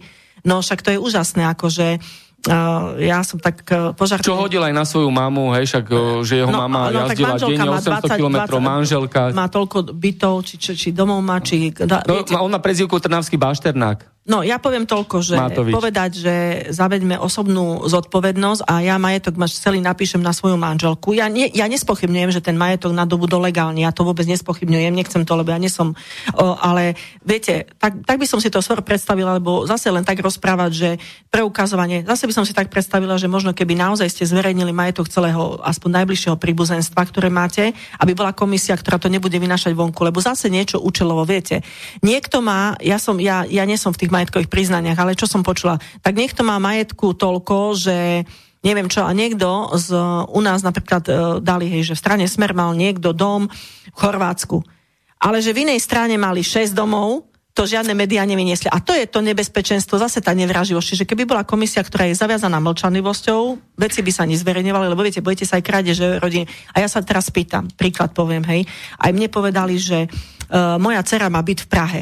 No viete čo, tak ja som 16 rokov ako poslankyňa Národnej rady, zarábam v politike a ja si nemám kúpiť nič. Ja som si kúpila jedno auto Volvo, keď som nastúpila ako primátorka. Aj to som si hneď na začiatku, aby nepovedali, že a mám rodinný dom, ktorý som zdedila, lebo môj manžel je jedináčik, to môžem povedať. Čiže rodičia mu zanechali dom a potom bývali v byte aj byt. A teraz ja čo mám akože, čo mám urobiť? Akože mám držať peniaze v banke a čo, ako nerozumiem ako tomu, že prečo by som nemohla mať majetok. Čiže hovorím presne, a tam by tá nejaká nezávislá skupina, alebo poslancov, alebo, ne, alebo možno aj, aj, aj na policii, kde majú nejakú, mohla by to preskúmať, keď vstupuje ten politik, alebo každý rok robiť nejakú previerku a tak, lebo nie je to, viete, to aby sa to nezneužívalo. No určite, k tomu mám ďalšiu dôležitú otázku, ako fungujú kontrolné a inšpekčné orgány v tomto štáte. Hej, to je ďalšia vec, ktorá aj ovplyvňuje toto, uh, ako pracuje prokuratúra, ako pracuje parlament, uh, aj tie médiá, prečo sú vyvážené a nevyvážené, hej. máme tu kontrolné orgány na úseku médií a sú naozaj tieto kontrolné orgány kontrolné? Lebo aj generálna prokuratúra je významný prvok kontrolnej činnosti na Slovensku a e, je tam veľa pochybností o tej prokuratúre. Sú tam mnohé aféry, kauzy, e, generálna prokuratúra, vieme, kto je to generálny prokurátor, vieme, čo sa tam dialo, keď tam bol Trnka. E, proste tie kontrolné orgány, keď nefungujú v štáte kontrolné orgány, to má veľmi zlé dopady na celé spektrum všetkého v štáte. No, mňa môj starý otec učil takú jednu vetu, určite ju poznáte, kde nie je žalobca, nie je ani sudca. Viete, a to je, to je ten najväčší problém, že myslím si, že v, tej, v každom štáte je tých problémov strašne veľa, ale zase poviem, uh, uh, keď sme tvorili teraz zákon, taký malý zákon a vrátim sa k tým väčším veciam možno, lebo ja až do nich tak nevidím, ale keď sme tvorili ten malý zákon, perolám hlasovanie, bude, bol aj preložený, aj tu som vystupoval, tak ja sa tak teším, lebo už dvakrát aj pri tom zákone, kde som vystupovala, a aj tí ministri to pochopili, že budú mať sami problémy. Perolám hlasovanie, že môžu starostovia a primátori a zastupiteľstva Uh, dajme tomu, že ani na tabuľu teraz nezverejnia, kto ako hlasoval. Čiže napíšu, že 10 ku 3 a nebolo tam vyňaté ani majetok, že môžete predávať nič. Proste, čo, je, čo tam nie je, čo sa hovorí, že čo nie je zakázané, je povolené. Ale páčilo sa mi to, uh, je to šéf finančnej komisie, je také ťažké meno, má to také maďarské ten z, z, z, z koalície, ale týmto, že on to nakoniec sám pochopil a vymenoval, že čo všetko, že sa nesmú majetky, dlhodobé prenájmy a tak ďalej, a tak ďalej, tak ten zákon sa bude po obede hlasovať, sa odložil. Tak chcem povedať, že tam taká padla veta, že však keď predajú sa majetky, tak to napadne prokurátor. Viete, keď sa predá majetok, môže sa o pol roka predať ďalšiemu, potom ďalšiemu a presne tu nachádza, keď nie je žalobca, nie je ani sudca. Čiže keď na to nikto nepríde, občania to neuvidia, na tabulu sa vypíše, že 6 ku 3, Hej, nikto nevie, kto ako hlasoval, presne o tom to je vylúčenie úplne, čo, čo som prekvapená z tejto vlády, však oni sú stále, oni sú za transparentnosť, boli za všetko zverejňovanie a tak ďalej. Teraz, teraz e, po takýmto rúškom aj takýto zákon príjmať, ale idú ho opraviť, to sa mi páči.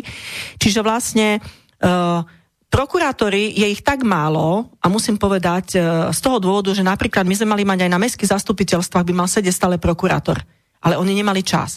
Čiže my naozaj máme aj málo prokurátorov, máme málo sudcov a potom je to aj problematické a ešte keď, viete, sú takéto veci, mesta, obce a tak ďalej, aj tam 6 prokurátorov na okresnej prokuratúre a teraz tie obce príjmajú rôzne veci, environmentálne uh, veci sa tam stromy, keď sa, keď sa stínajú a všetko možné.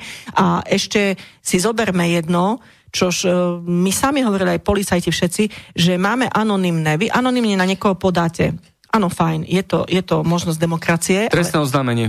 Áno, alebo na neznámu osobu, lebo sa bojíte podať na známu osobu, lebo možno aj klamete, niektorí neklamú, ale je to v 80 prípad. Oni sa všetky musia tým zaoberať. Čiže potom ne, nedá sa, jak má ten mechanizmus fungovať. Čiže môj názor je, že určite by bolo potrebné tieto zložky posilniť, určite, určite. A nerozumiem sa, ako by mal, alebo v prokuratúre, kto vykonáva kontrolnú činnosť, priznám sa, lebo je to taký dosť monokratický, mm, monokratický úrad. Prokuratúra dohliada nad zákonnosťou štáte. Áno, ale kto, vy ste pred chvíľou povedali, že uh, diali, sa, diali, sa aj v, de, nie, nie, že diali sa aj v prokuratúre nejaké veci. Diali sa, ja, ja za pána Čižnára neviem, aby sa niečo také dialo. Viem, že za Trnku tam sú veci, ale neviem, ako funguje ten mechanizmus. Vy ho viete, ja neviem, kto by mal v tej prokuratúre, lebo v policii je to... Dozorujúci prokurátor. Uh, nie, nie, nie. Do, do, dozorujúci prokurátor dozoruje no, daný prípad, áno. ale kto vo vnútri prokuratúry kontroluje tých prokurátorov? To neviem. No, kontro, e, prokurátor má tiež svoje kontrolné no. orgány v rámci prokuratúry, no. ale prokuratúra celkovo kon, je kontrolný orgán v rámci áno, štátu. v rámci policie aj, je všetko. Aj trestnom úseku, aj netrestnom úseku, hej? Takže dohľadá, či za, za zákonnosť dodržiava. Toto Potom vie, protest to vie. prokurátora áno, ale sa dáva. policajti, ak pochybia, tak tam je tam inšpekcia. inšpekcia. Ale inšpekcia. v prokuratúre je čo? No, prokurátora má tiež svoje inšpekčné orgány. Áno, no, áno, áno. nevedela som, lebo až tak som sa hlboko do toho nezaoberala. Aj prokuratúra, som, som nebola v áno, aj prokuratúra, aj policia, aj tajná služba SIS má svoje inšpekčné orgány. Aj uh, kriminálny úrad e, finančnej správy, aj samotná finančná správa, aj e, vojenské zložky, hej, je tam vojenská policia, sú tam no, ďalšie kontrolné no, čiže orgány. vlastne podľa mňa tieto zložky by potom mali byť, možno, že tieto zložky by mali tak, ako dáva napríklad SIS dáva správu. Sice dáva parlamentu, ale viac dáva svojmu kontrolnému oddeleniu, tak možno tieto zložky by bolo lepšie, dobre, keby chodili pravidelne do parlamentu, keby povedali, áno, prišli sme na to a na to, to a to sa stalo, alebo to a to sme vyšetrili, hej, proste, aby možno aj tieto zložky, ktoré sú kontrolné, tak by mali možno viac byť podrobené e, nejakému dohľadu a povedať a rozprávať o tom, že čo sa deje aj vo vnútri, hej, lebo sú to, sú to, sú to, ja chápem, že sú to aj tajné veci, ale zase hovorím, že možno by mala byť nejaká komisia na to zriadená, alebo, alebo nejaká... No určite sa zhodneme na tom, že musia fungovať kontrolné orgány. Áno a inšpekčné orgány. To je základ, lebo keď nefunguje kontrola, potom nefungujú ďalšie veci. Ja mám pre vás dve otázky a potom pôjdeme do poštovej schránky, lebo sa nám tam naplnili maily od poslucháčov. Opýtam sa vás, uh, pomaly tri roky prešli od toho, čo sa zrušili Mečerové amnestie. Nikto není v base. Aký je váš názor? Myslím, že to bol veľký tlak, uh, veľký tlak médií a neviem tento krok ani vyhodnotiť ani pozitívne, ani negatívne, ale myslím si, že ani nebol veľmi potrebný. Ten tlak... som, vás, som vás prekvapila. Viete, lebo, ja, ja lebo, lebo dopredu no. sa o tom rozprávalo, Hej. že sa nič ne, že, že proste sú to veci, ktoré sú staré vopred sa na to upozorňovalo, hej, ako proste, že uh, sú to veci staré a tak ďalej, tak ďalej. A ja som očakávala, že keď tí, čo na to najviac tlačili, a tu sme zase pri korení veci, nie len použiť to politicky, uh, viete, nielen použiť to pred voľbami, ale keď ja niečo začnem, aj keď ne, nejaké určité médium začne o niečom, niečom ako, tak, tak to použijeme, tak, to, tak sa tomu venujeme až do konca. E, to je podľa mňa investigatívny novinár. A nie len účelovo niečo vyťahnuť, hodiť, aby prehrali voľby, aby sa táto skupina mala lepšie ako táto skupina, lebo však si povedzme všetko, že tie spoločenstva sú určité skupiny. Čiže zase poviem, uh, neviem, či to bolo vôbec potrebné, lebo neviem to ani vyhodnotiť, lebo nič sa neudialo. No, robilo sa veľké hálo v celom štáte, keď sa rušili Mečerové amnestie, však si pamätáte no, však si, na ja to. Si to pamätám, ja a si. veľa ľudí sa pýta, dobre, sa zrušili a čo teraz? No, nič sa nestalo, ja hovorím, hej? Že, že neviem, Viete, lebo my často, často, často podliehame tomu tlaku tých médií. A povedzme si jedno, čo je, čo je teraz takou veľkou módou? No, no súkromníci si kupujú médiá. A ja sa pýtam, ako keď je niekto súkromným vlastníkom, ktorý vlastní či už nejaké firmy alebo podniky, no kúpi si médium, a ja zase začnem od maličkého. U nás v Humenom boli médiá, ktoré 4 roky fungovali. Dneska tento šéf-redaktor sedí vo, so mnou v kultúrnom výbore, ktorý robil pre človeka, ktorý podľa môjho názoru financoval aj proti mne kampaň, lebo tam šlo o tepelné hospodárstvo v meste, o dlhodobé zmluvy. Tak do toho zafinancovali. A on mal 4 roky noviny, ktoré hádza ľuďom do schránky zadarmo a každý rok vykazoval 70 tisíc stratu. Tak mi povedzte, že on tých občanov chcel informovať pravdivo. Teraz zrazu tento poslanec, ktorý bol šéf-redaktor, uh, sa sadol do parlamentu, dokonca aj v kultúrnom výbore, noviny už takto urobil, že dovidenia, už nepotrebujeme tie noviny 4 či 6 rokov, splnili svoj účel to. Čiže aj tá kontrola tých médií je podľa mňa úplne nedostatočná. Ale samozrejme, že tí, zoberme si, že tí podnikatelia, tí sú vynaliezaví No však keď vedia, že ako sa môžu mať dobre, ako môžu svoju, svoju činnosť e, ovplyvniť, no tak takto to robia. Samozrejme, niektorí to robia aj kupovaním médií. A potom tie médiá, čo robia? Vidíme, že dokážu vyvinúť obrovský tlak na politikov, obrovský tlak na občanov, No a potom ten, ten, ten, ten vlastník tých médií si vlastne môže robiť vynikajúci biznis, lebo on otočí že zrazu začnú tlaky obrovské a zrazu sa začnú tvoriť zákony, zrazu sa začnú tvoriť veci, ktoré, ktoré sa nám ani, ani, ani si človek nepomyslí. A ja naozaj ľutujem toho obyčajného človeka, lebo on nemá odkiaľ mať tie informácie a on potom normálne slúži slúži nejakým myšlienka, ktoré niekto vytvoril, nejaký scenár a niekto, kto má média, si takto tlieska, že ako dobrý scenár sme urobili, že presne sa nám takto darí, ako to chceme. A príde skupina k moci, ktorá nám pomôže a my sa budeme mať lepšie. No, no to sú, to je veľa otázok, na ktoré je ťažko odpovedať hej, a ktoré je veľmi ťažko zmeniť. Teraz sa spýtam niečo zo stranickej kuchyne. Nech sa páči. Smer, politická strana, smer, sociálna demokracia. Veľa ľudí hovorí, že je to zlepenec. Hej, že sú tam rôzne krídla, rôzne frakcie, rôzne klany. Čo si vy o tom myslíte? Je, je to jednoliatý kolektív, alebo, alebo je to tak, že sa ako hovorí, mnohí neprajníci Smeru to tvrdia, že ste zlepenec. Čo k tomu? No, tak ja si myslím takto, že myslím si, že Smer je najdlhšie pôsobiaca strana. My sme už cez 20 rokov. to ani málo ktorá strana KDH, myslím si, hej, a tá sa už 10 krát rozpadla, mala 100 krydiel, 100 krát vyletela hore a dole. A smer drží. Ja si pamätám jedného kolegu, ktorý povedal, že viete mi povedať v smere, čo je to za lepidlo, čo vás tak drží. A ja vám poviem, čo ja vnímam v smere, že čo je to za lepidlo. My sme všetci, takisto sme osobnosti svojím spôsobom, ale mne sa páči, že dokážeme si veci vykomunikovať a dokážeme sa nejakým spôsobom aj, by som povedala, akceptovať. Čož málo ktorá strana, lebo vždy, keď vyskočí nejaká osobnosť, vždy dojde k pnutiu a k roztrhnutiu. Hej, musím povedať, že zo smeru, myslím, že Maďarič odišiel a neviem, aby tam niekto ešte ako, ako odišiel alebo skončil. Máte asi na mysli teraz, neviem... Aj Robert Kaliňák odišiel. A odišiel v skutočnosti, lebo Á, zase zákulisné reči zase, hovoria, zase, že... Zase Robert Kaliňák, myslím si, že ne, nedal dole stranickú knižku. Je rozdiel, že vlastne knižku, teraz som tak povedala, tak preukaz, nedal dole stranický preukaz a stále si myslím, že s tou stranou žije a normálne pôsobí a prečo však ako to, že nie je ministrom vnútra, neznamená, Ani podpredseda sme už nie No dobre, ale to, že nie je, ale, ale myslím si, že v strane je. A jeho synovec je strane. No, takže to, že nie je minister vnútra alebo niečo, Erik tak neznamená, áno, tak neznamená, že teda od tej strany odišiel, alebo že o, robí tej strane zle, alebo, alebo úplne nabral iné smerovanie. Takže e, ja si myslím, že aj v našej strane sú osobnosti, ktoré, však, však si zoberme, že možno sme teraz strana v parlamente, ktorá má najviac ministrov. Dvoch predsedov vlády máme, ktorí sú vlastne opozícii. Aj to je určitý nový stav všetkého toho, čomu sa musíme prispôsobiť. A ja nevylučujem v živote, že aj smer zostane úplne celoliatý, ale ja verím, že už 20 rokov manželstvo je úctihodné a nie to v politickej strane, kde naozaj sa stretávajú ľudí z ľudia z celého Slovenska. Tak, teraz pozriem poštovú schránku a poslucháč Jano z Detvy napísal takýto mail. Dobrý deň, prajem. Chcel by som sa opýtať pani poslankyne, či je na mieste hádzať všetkých ľudí do jedného vreca a tvrdiť, že všetci ľudia, čo pracujú v zahraničí, nadávali alebo nadávajú na Slovensko. Sám pracujem v Rakúsku a doma na Slovensku mám manželku a deti.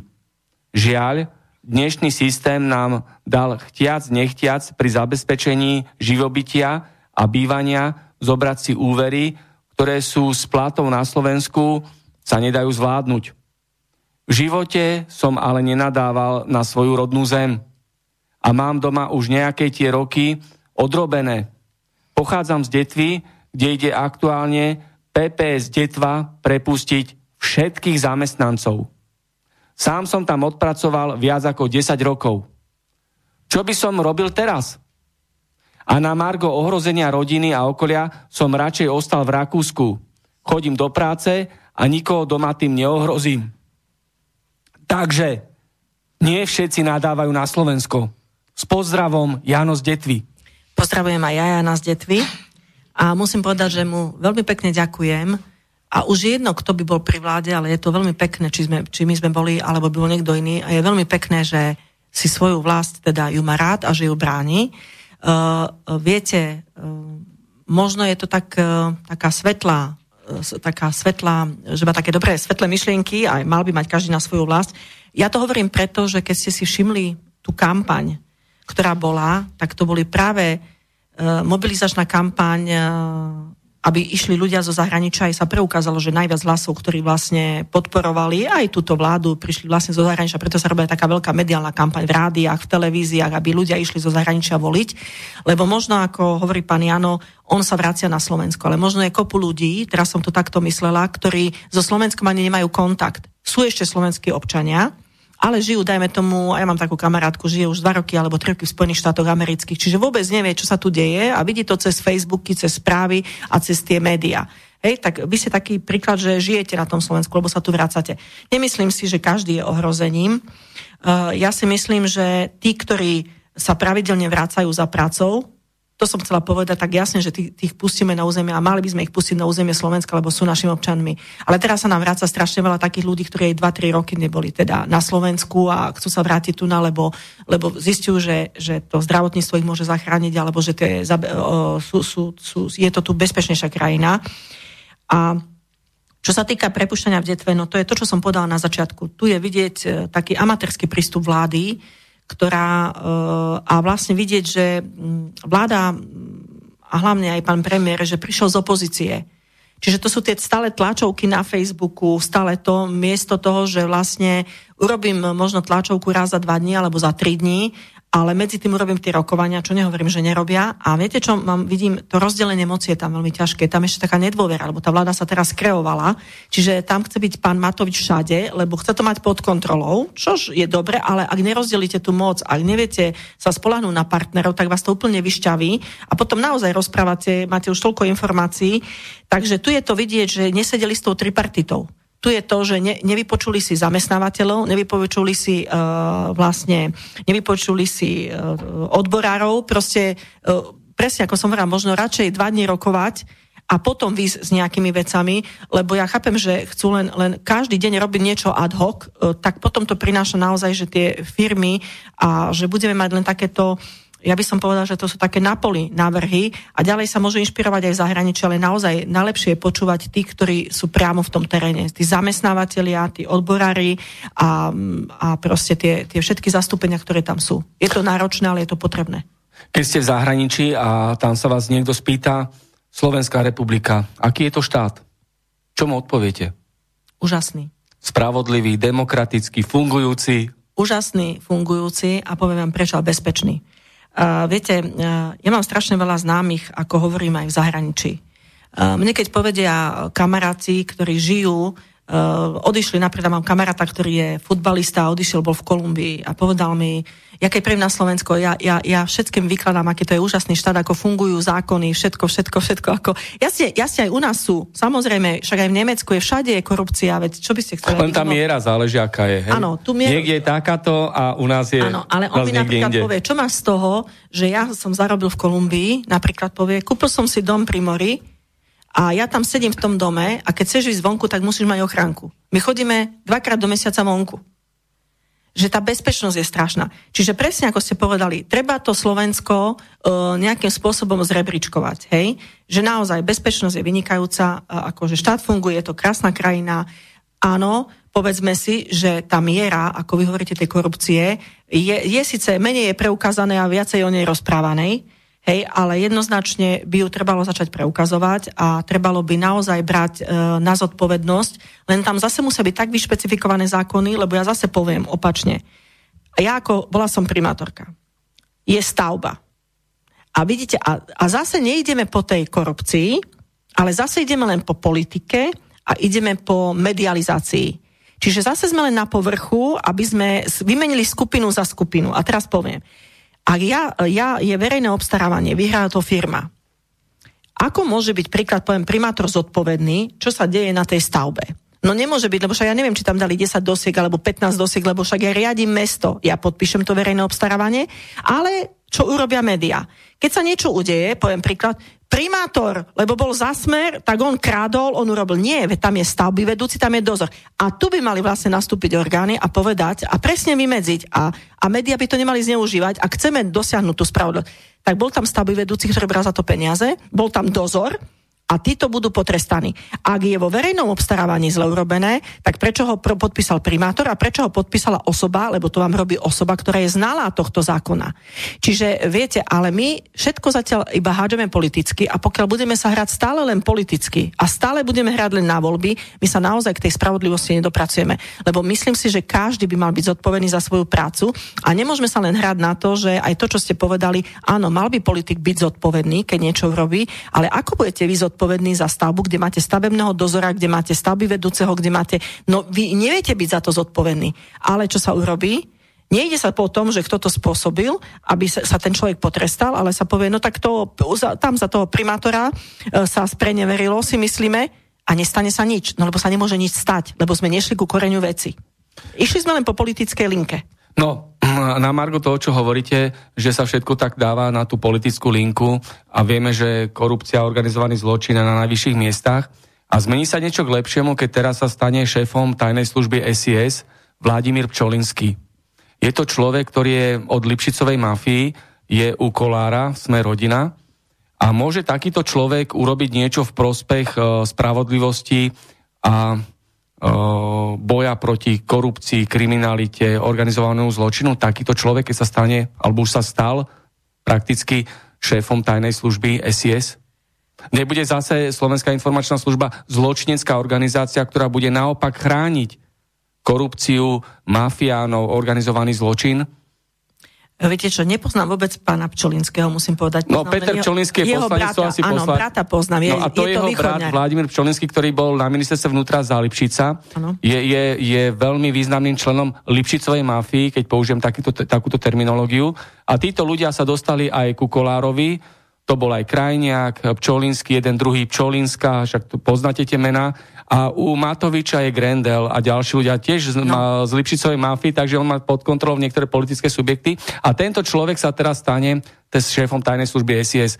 Čo to bude znamenať? Zmení sa niečo to zle, o čom ste rozprávali tým pádom? No, ja vám na vašu otázku odpoviem otázkou.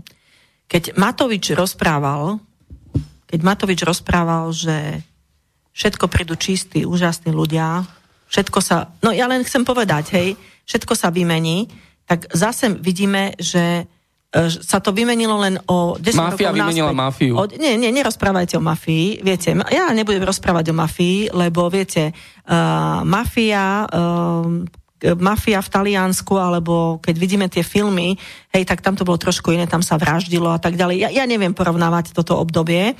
A, ale chápem ste novinár, tie expresívne výrazy na, na ľudí zaberajú, hej, ale ja budem pragmatická.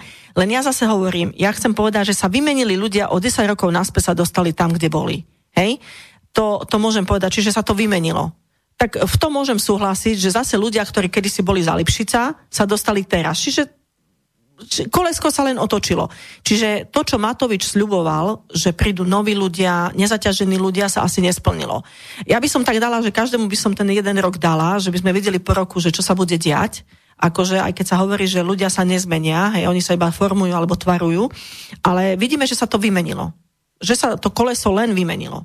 Hej, ale ja si myslím, že tomu to aj predchádzalo, keď ste videli, čo všetko bolo ako medializované a tak ďalej, čiže presne sa... No Matovič pre... toho narozprával. Presne, ale tak aj medializované tie ano. denníky N a všetko tak stále preferovali pána Lipšica, jeho ľudia, tak ďalej, čiže, čiže vlastne to všetko už bolo. Už no komu mohli... slúžia médiá, to si musíme dať takú otázku a to, sa vás, to, to sa vás chcem spýtať na Lipšica, hej, však uh, prišli ste s ním aj do kontaktu, poznáte ho a Lipšic je človek, ktorý sa objavil v mnohých kauzach, hej, ako advokát mnohých mediálnych kauzách, či to bola vražda Kuciaka, či je to uh, kauza Kočner, ďalšie, ďalšie kauzy.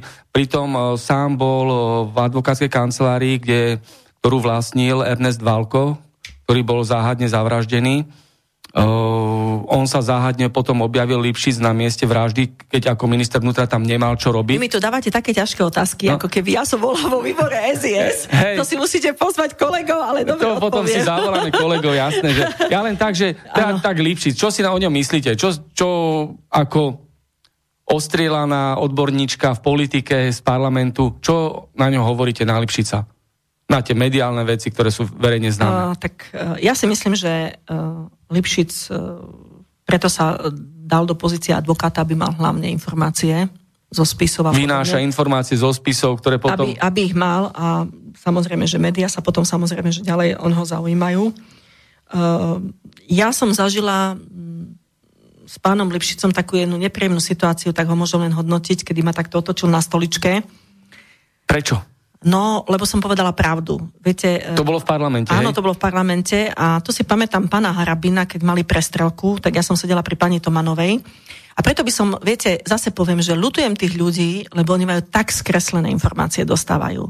Palo Paška, nebohy, nech mu je zem ľahká, vôbec takto nikdy nepovedal, že vyhraj voľby a môže všetko, ale keď kričali v parlamente, a poviem, dostanem sa k tej vece, kričali na neho všetci, že vieš, môžeš vyhrať, on bol rozčulený, lebo tá opozícia vystrajala, tak sa tak postavil, otočil sa a povedal, áno, áno, môžeš, vyhraj voľby a môže všetko.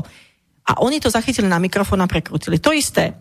E, Robert Fico nepovedal, že na východe nič nie je. Robert Fico povedal v kontexte, že čo by robila mafia, čo by tam kradla, keď na východe nič také nie je, čo by sa dalo ukradnúť veľké bohatstvo. Čiže zase kontext. Vytrhli to z Áno, presne. A tí ľudia to dostanú proste ako hotovú vec, lebo tí chlapci to vedia niektorí už používať. A povedala som chlapci a myslím tým aj pána Lipšica, Uh, spomínam si Katku toto ešte musím povedať, keď mi povedala, že pán kolega, keď som vám raz dala, že ste nemal urobiť skúšku, ste neurobil, keby som vedela, čo z vás vyrastie, tak vám tú skúšku ani späť nedám urobiť. tak poviem, čo som zažila, uh, keď sa hádali, to isté bolo, keď sa hádali s pánom Harabinom, a to sú tie, presne, a to sú tie informácie, ktoré dokážete podať. Preto hovorím, že či sa dopracujeme k tej spravodlivosti, lebo my chceme len odstrániť politického nepriateľa a všetko hádžeme do jednej, všetko ho politicky hádžeme. To znamená, že stál pán Lipšic a mal takto mikrofón ako ja, za ním sedel pán Harabin, ja som sedela pri pani Tomanovej, pri ministerke Hore vtedy. A vtedy pán Lipšic rozprával a otočil sa k Harabinovi a mu povedal, že v tom zmysle, ako že uh, ho zavrie a že je taký a hen taký. A Harabin mu na to povedal, že ty pôjdeš do basy hajzel, či ako to tam bolo. Lenže Harabin sedel za jeho chrbtom, on sa otočil a mikrofón to zachytil. Lipšic okamžite bežal do strižní a dal to vystrihnúť a už to bolo. Hej, že ty hajzel, pôjdeš do basy a už celé médiá všetci rozprávali. No a keď bol pán Lipšic v parlamente, tak ja som sa k tomu ozvala neskôr a hovorím, nehnevajte sa, to nie je pravda. Vôbec to tak nebolo, ako vy to dávate do tých médií. Tak doma ma chytil zo stoličkou a ma takto začal točiť, ale až, až tak úplne, že mm. a kolegyňa mu hovorí na to, čo robíte pre Boha, že čo s ňou robíte.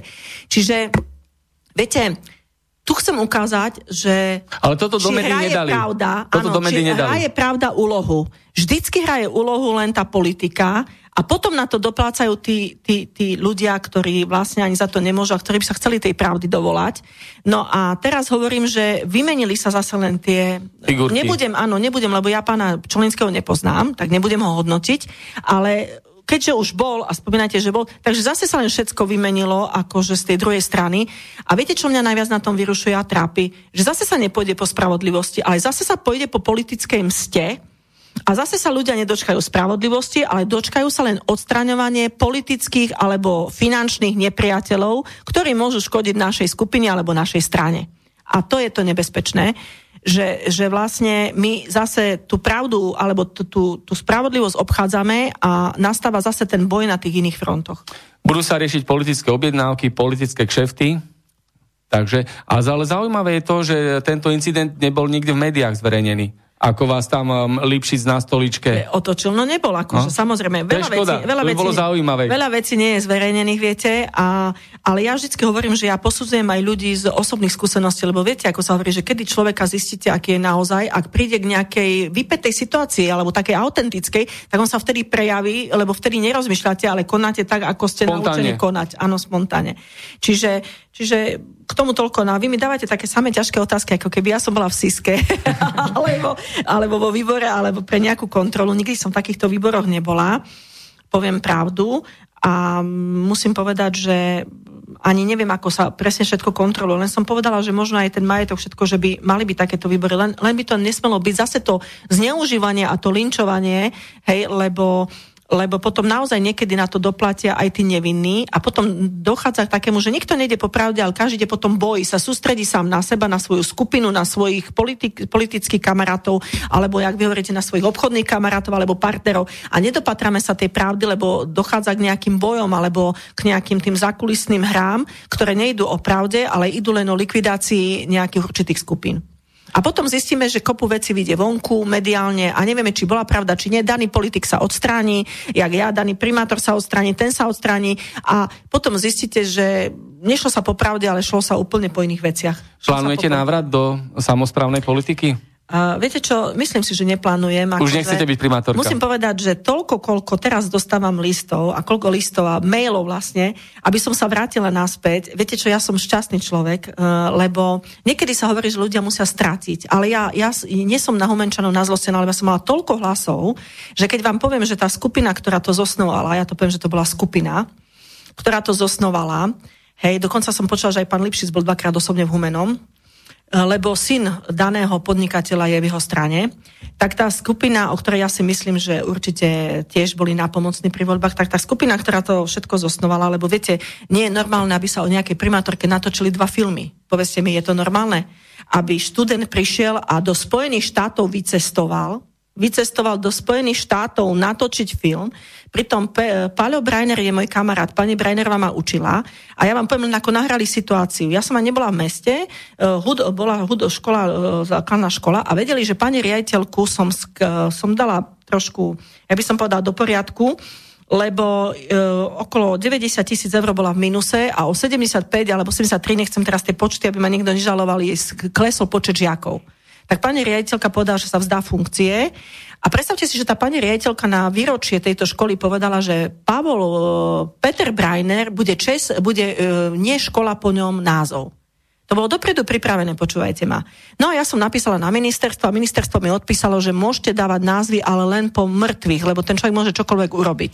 Čiže som nedala ani na zastupiteľstvo o tom hlasovať, keď mi ministerstvo dalo odporúčanie, bolo to pred voľbami ani pol roka, si myslím, tak ako keď to ministerstvo nedovolí, tak proste nebudeme sa tým na zastupiteľstve zaoberať. No a samozrejme, že urobili z toho takú kauzu po médiách, že ja som bol proti Petrovi Brajnerovi, študent vycestoval do Spojených štátov za Petrov Brajnerov, si viete predstaviť toto, že čo ja tu vyvádzam, lebo on kritizoval smer, no ja som očikulila, čo sa to dialo, a keď vám poviem, že e, táto pani riaditeľka hneď bola na slušnom Slovensku, na, na e, slušné Slovensko v Humeno malo nekonečné protesty, hneď tam stála. Samozrejme, že nie naspäť urobili riaditeľku teraz, si predstavte naspäť, je, dostala odmenu, naspäť je riaditeľkou tak e, potom odbory sa do toho zamotali tie, teraz čo sú ticho, tie školské, to sa hovorí tie druhé od Matoviča, tak e, všetko bolo, to bolo niečo, čo sa dialo a nakoniec sa pýtam, prešiel rok a pol, prečo školu nepomenovali po, po Petrovi Brajnerovi? Prečo? Do dneska nikto školu nepomenoval a nikto sa na to nepýta. A to bol môj, na, to bol môj jeden z najväčších lapsusov. Ale tak to poviem, vrátim sa. Humenom sa zvýšili o 100% dane, zvýšili sa poplatky, ja som nechala 6,5 milióna v kase, mali, boli, mali, z čoho platiť, mali z čoho platiť stavby, zastavili sa stavby, tvrdili, že sme mali vtedy najväčší rozpočet, poslanci si navyšili 88% odmeny, ľuďom komunálny odpad sa navyšil všetko, nestavia sa. Viete čo, ja chodím po humenom, a ja som šťastnejšie po meste nechodila, lebo viete, aj ten primátor si niekedy rozmyslí, že či v tom meste bude ďalej fungovať, lebo viete, mnohým ľuďom, aj biznismenom šlapnete na otlak. Viete, čo ja chodím tak šťastná po meste, ľudia ma vítajú, teraz ma nemôžu boskavať. Ja som si povedala, že a všetci chcú, aby som sa vrátila a ja stále hovorím, že možno niekoho podporím, alebo treba, aby prišla nová krv, ale vravím, že je dobré a znovu tam nastúpil človek, presne ako teraz v mnohých prípadoch, že médiá z neho vytvorili neskutočné. On normálne povedal, že on prišiel vyhnať zlo. Zlo do mesta. No, keby, no čo o mne napísali a čo vytvorili? Pán Man napísal, že som, čo to som, zmia a kadečo. No ja som, ako som očikulila, ale teším sa, lebo ľudia na vlastných očiach. Zrazu už nebudú ani fontány fungovať, zrazu svetla vypínajú, už tak šetria. No nech dajú poslancom dole platy, čo si navýšili. Uh, zvyšili platy o Preboha, veď navýšili platy o 335 tisíc eur v rozpočte pre zamestnancov ako pre mestský úrad a všetko funguje, všetko je dvakrát drahšie ako za mňa a tvrdilo transparency všetci, že som netransparentná a tak ďalej. A dneska transparencia nepríde pozrieť ani na jedno verejné obstarávanie na nič, pretože ich vyhrali voľby, ich kamaráti vyhrali voľby. Ale ľudia to cítia. Čiže ja hovorím, že médiá dokážu robiť veľké príbehy. Veľké príbehy o ľuďoch, ktorých potom volíme a vôbec ich nepoznáme. Veď sme Kisku absolútne nepoznali.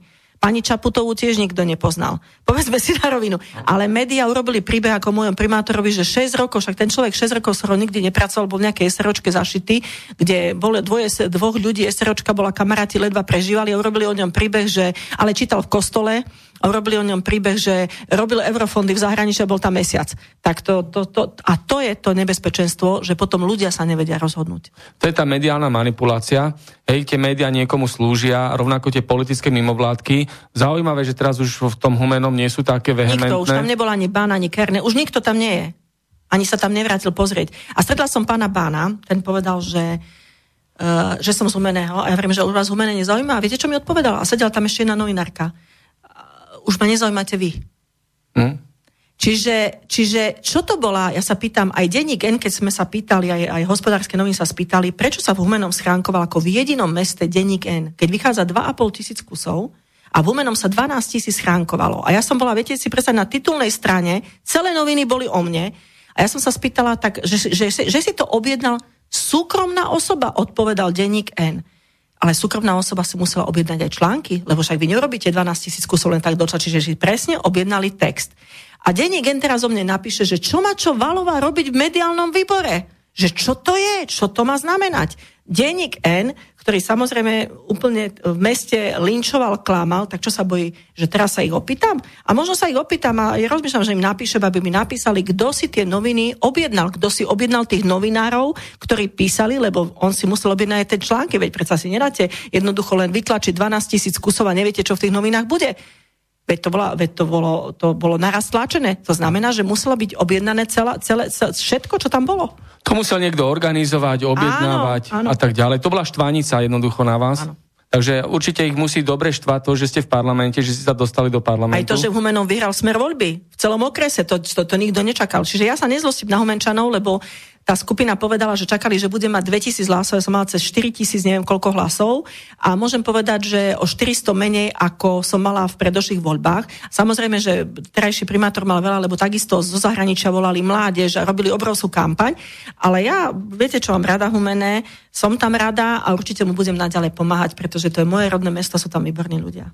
Vynikajúco. A viem, že aj v parlamentných voľbách ste mali veľa preferenčných hlasov. Áno tým ste známa. Ale sa vás pýtam, ako budete tráviť veľkonočné sviatky? Pôjdete do Humeného, alebo niekde no. máte namierené? Veď, však ja neviem, ako sa zajtra dostanem. No, však to Najlepš, ešte Najlepšia bola sranda, keď som si bola dnes spýtať a teraz takto od, v parlamente, že by som chcela nejaké potvrdenie, lebo má väzie ten uh, jeden známy a on sa chce vrátiť, hej. No a teraz všetci hovoria, že my to nevieme, akože to sme dali dotaz na ministerstvo vnútra. No tak sa chystám ešte do parlamentu, keď tam ešte pán minister vnútra bude, že ako sa všetci dostaneme, tak verím, že sa dostanem k rodine Verím, že nemám nákazu COVID-19, lebo nikto nás nechce otestovať. My sme teraz také pokusné. Toto ste spomínali, že parlament je vyňatý z kontroly. Áno, nikto nás nechce otestovať.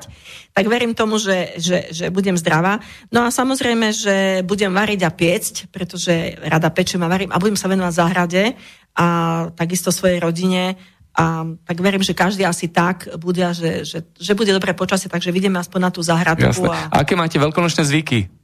Sa tam šíbe alebo oblieva, alebo čo, čo, aké máte regionálny zvyk na Veľkú noc? Tak u nás sa oblieva a keďže na východe my sme takí zmiešaní, lebo sme Rusini a Slováci, ja som na poli Rusinka, na poli, na poli Slovenka, no tak my určite, ako hovoria Rusnáci, my robíme aj pásku, aj hrudku, to niektorí volajú, že sirec, tak toto budem robiť určite a už budem druhýkrát piec ten veľký koláč, tú pásku, lebo mamka už má strašne veľa rokov, už to nevládze miesiť a to sa veľmi dlho mieša, takže aj taký koláč sa chystám robiť. No a jasne, že sa oblievame a no a čo? A pripijeme si a vydezinfikujeme telo aj ducha.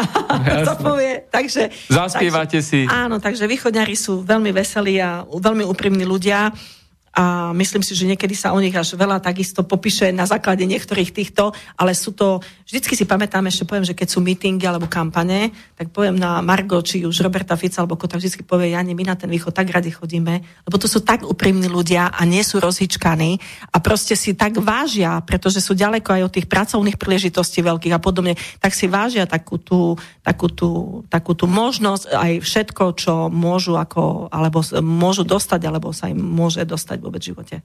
Tak ďakujem za takéto význanie východnému Slovensku. Áno. A máme ďalší mail od posluchača Vlada, ktorý píše Dobrý deň, mám dve otázky pre pani Vaľovú. Prečo ste prijali pozvanie do konšpiračného bytu? Myslíte si, že vám to iní poslanci nebudú vyčítať podobne ako veštenie?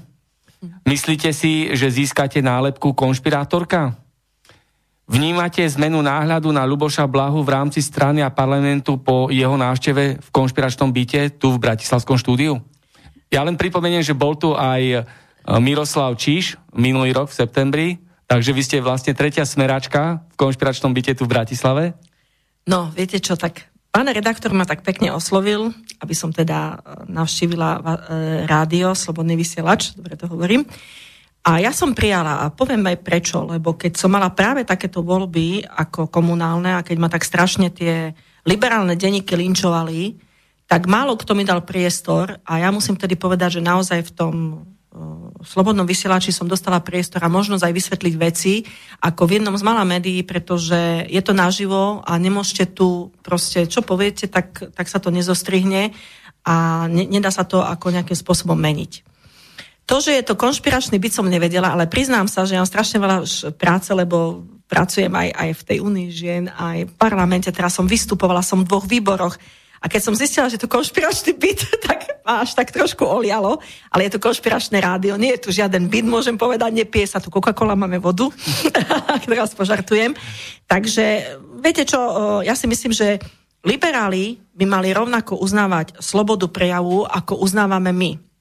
Len si zoberte Facebooky, keď niekto, to je jedno, či je to smerácky poslanec, alebo teraz už poviem aj od pána Kotlebu, alebo ktorýkoľvek vysloví názor, tak my sa snažíme, a smeráci už úplne, lebo viem, že málo kto sa vyjadruje vulgárne, my sa snažíme rešpektovať. Ale keď to je opačne, tak ja som zažila, mám normálne, píšu osobné maily, sa vám vyhrážajú a škaredé maily, hej, a, a nadávajú vám po svinsky a ja som z toho šokovaná, aby, aby teda utlmili ten váš vlastne prejav.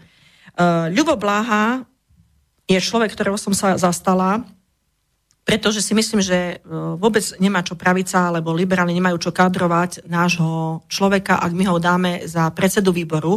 Lubor Blaha nikomu neurobil hambu a bol v Európskom výbore predseda, neurobil žiadne FOPA, nič ekonomické neurobil. A ja si myslím, a teraz to dokonca, dokonca to teraz aj pán Sulik potvrdil, ja som povedala, že ho trestajú preto, že si dovolí povedať veci a názory o liberálnych politikoch, že si dovolí otvorene povedať. A presne to, myslím, že pán Sulik pán Kolár už presne povedali, že on nemôže, pán Kolár totiž, aby som sa ne, že on nemôže e, stále len na niekoho nadávať a tak ďalej a potom sa stať predsedom výboru. Ale veď preboha, čo robili títo opozičníci 4 roky? Čože nám nadávali, však ja si neviem ani predstaviť, aké vulgarnosti a kadečo pokom popísali aj po mne a všade a, a majú rôzne stránky, ktoré sú anonymné a písali vymysly a, a už nehovorím, však my sme úplne, ja hovorím, že my sme dietná opozícia. Normálne sme dietná, aj teraz je síce mimoriadný stav, dúfam, že budeme už trošku aj potom silnejší, chceme byť trošku razantnejší, ale teraz berieme, že je stav, aký je ale my oproti ním. Čiže zrazu oni nám nadávali vulgárne, proste sa vyjadrovali a aj to slovo, čo ja nerada používam, že čo vy pán redaktor veľmi rád tiež použijete, že mafia a všetko možné, ale počkajte, počkajte, no tak všetkým nám nadávali našim voličom do mafiánov. Ja som mala mladých chalanov, ktorí kandidovali a oni im nadávali, že tí mafián sprostí a podobne. No kde sme to? Normálne tí chlapci mali až zábrany psychické, lebo oni nikdy nič neurobili, neboli a boli stotožnení s tou ľavicovou politikou. Čiže tu si povedzme, že toto, toto nemôže byť takto, že jedni budú mať slobodu slova a druhí budú musieť čušať. A práve liberáli by mali byť tí, ktorí by mali chrániť slobodu ano. prejavu, slobodu pohybu, slobodu vyjadrovania, slobodu umenia, hej, všetko, čo je s tou slobodou spojené ano. a nie nálepkovať a zakazovať. Presne tak. A Ľubo Blaha je proste človek, ktorý, ktorý má svoje názory, ktorý teda ich, e, ktorý ich hovorí. Mne raz povedal jeden kolega, ktorý už teraz nie je, nie je v politike, už vekom nie je v politike, ale pamätám si, keď som raz vystúpila, on mi tak povedal, že Jani, ty už nie si poslanec, ty už si politik, lebo tvoj názor začína rozdeľovať tú spoločnosť. Lebo Blaha je tiež už politik, lebo on má svoje politické, je poslanec, ale už je aj nejaký vyspelejší. On má svoje názory a tými názorami dokáže strhnúť alebo natchnúť určitú časť ľudí, ale to neznamená, že iná časť musí byť voči nemu vulgárna. A už nehovorím o poslankyni Ciganíkovej, ako mu nadáva a podobne, no tak akože to by som ani na dámu teda, no ale dobre, no však. Akože... Spomínate Janku Cigánikovú, tá tu bola tiež o, hosťom v konšpiračnom byte, sa mi zdá pred necelými dvomi rokmi. Rovnako tu bol aj o, Milan Uhrik od o, ľudovej strany Naše Slovensko, bol tu aj Peter Marček, nezávislý poslanec v minulom volebnom období, ale ja sem pozývam aj Kisku, aj Čaputovú, aj Beblavého, aj Matoviča. Každého pozývam, ale oni sa boja sem prísť, lebo je to kontaktná relácia, boja sa, že by sem niekto zatelefonoval a povedal svoj názor, kritiku verejne do eteru. Takže naozaj tretí smerácky politik je tu a je to úplne v pohode. Takže to je fajn. Tak ďakujem. Áno. No a ja sa vás pýtam, máme posledných 9 e, minút do záveru dnešného vysielania. E, keď sa vrátime k voľbám 29. februára 2020, čo tie voľby zmenili?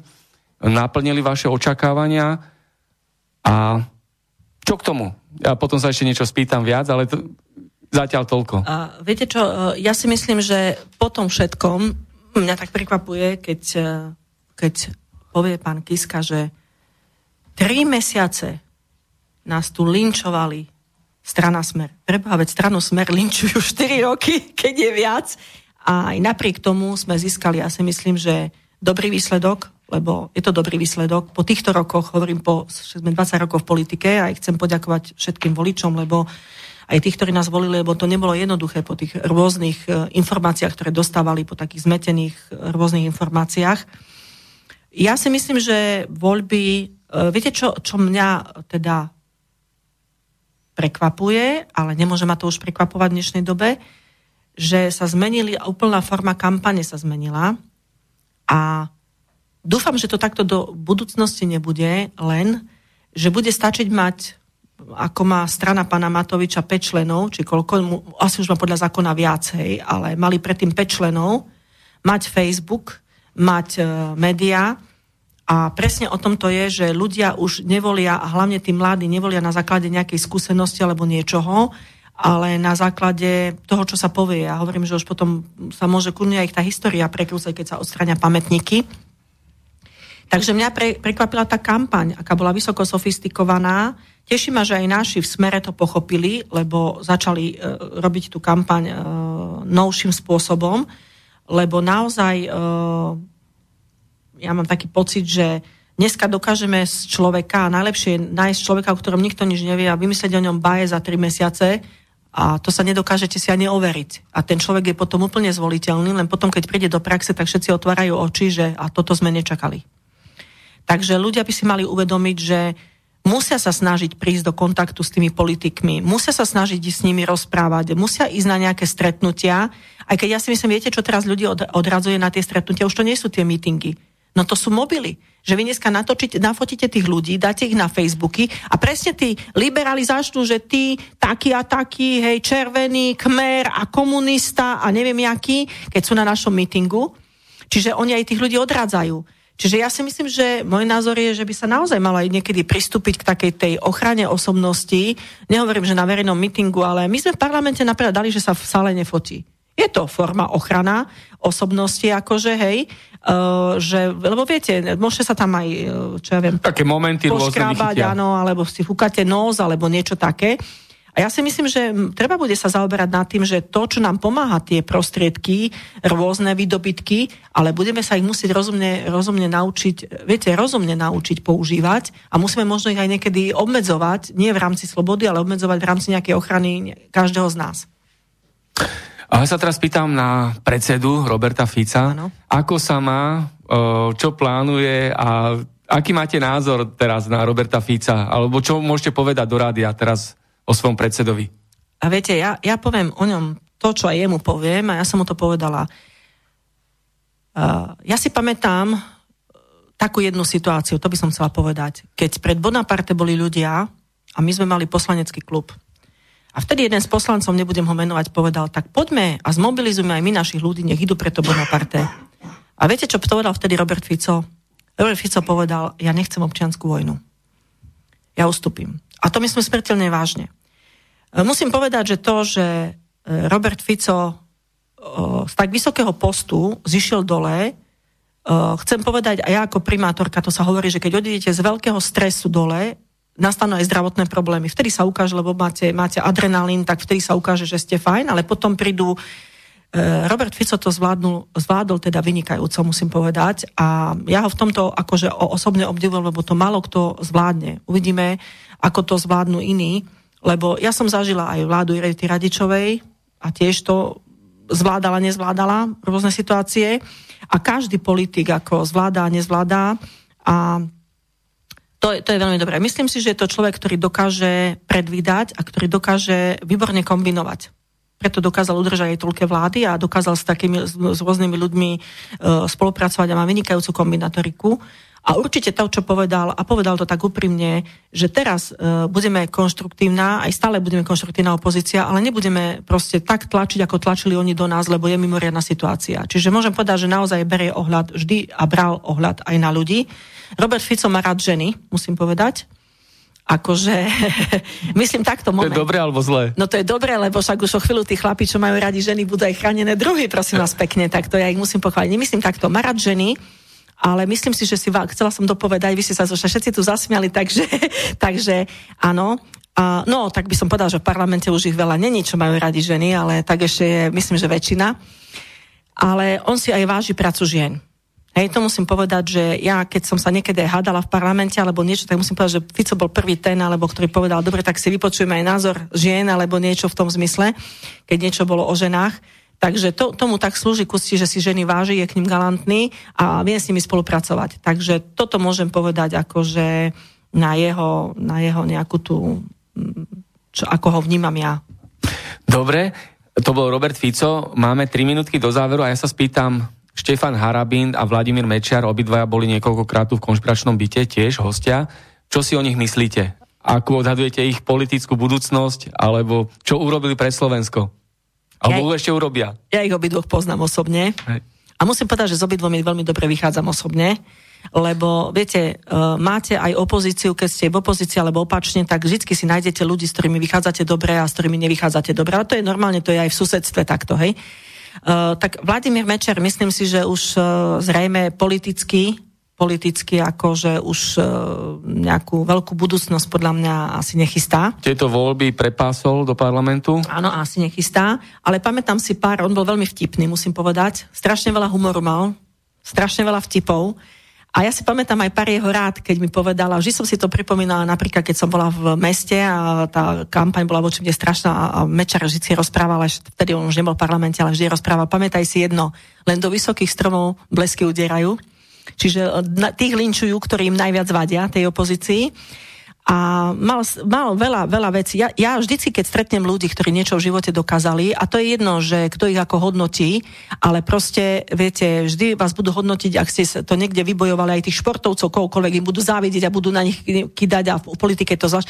Ale vždy ich hodnot, vždy sa pozriem, že treba sa od nich učiť lebo títo ľudia niečo dokázali, prešli cestu. Števa Harabina si vážim ako sudcu. Myslím si, že je to človek, ktorý ovláda právo, E, veľa súdov vyhral. Myslím si, že sa mu, mal by sa tomu aj naďalej veľmi veľa venovať. Hej, a mm, neviem ako, ako, ako v politike, hej, lebo mm, myslím si, že jeho schopnosti ako sudcu sú excelentné, ale mm, neviem, akých mal poradcov v politike, ako mu radili, ako dokázal osloviť ľudí a podobne. E, možno mal určite dobrú myšlienku, ale myslím si, že ako sudcu, ako človeka ho poznám a mne v živote neubližil, ako nikdy som s ním nemala nejaký konflikt, takže takisto ani s Vladimírom Mečerom musím povedať a takže nemám na nich nejakú, nejakú zlú skúsenosť. Skôr by som povedala, že sú to ľudia, s ktorými sa dá normálne rozprávať a normálne sa s nimi dá výsť. Tak, to bol konšpiračný byt číslo 115 a poslankyňa z parlamentu a okresná predsednička politickej strany Smer sociálna demokracia doktorka Jana Vaľová. Ja ďakujem veľmi pekne, že ste prijali pozvanie a že sme sa takto otvorene a bez cenzúry porozprávali. Ja ďakujem veľmi pekne za pozvanie. Myslím si, že môžu tu pri všetci, nič sa tu nedeje, hej, a potom uvidíme, že kto nás bude žalovať alebo za nejaké slova, ale to už patrí k práci politika. Prajem všetkým krásny deň a nádherné sviatky, aby ste si ich užili v láske a v porozumení. Ďakujem veľmi pekne. Od mikrofónu spoza mixážneho pultu sa lúčim ja, Martin Bavolár. Prajem krásny útorok. Sú pred nami veľkonočné sviatky, trošku v takom neštandardnom vydaní, v takom neštandardnom móde, ale o to viac ich užite a budeme sa počuť opäť na budúce. Všetko dobré z Bratislavy. Ďakujem pekne. Táto relácia vznikla za podpory dobrovoľných príspevkov našich poslucháčov. I ty sa k ním môžeš pridať. Viac informácií nájdeš na www.slobodnyvysielac.sk Ďakujeme.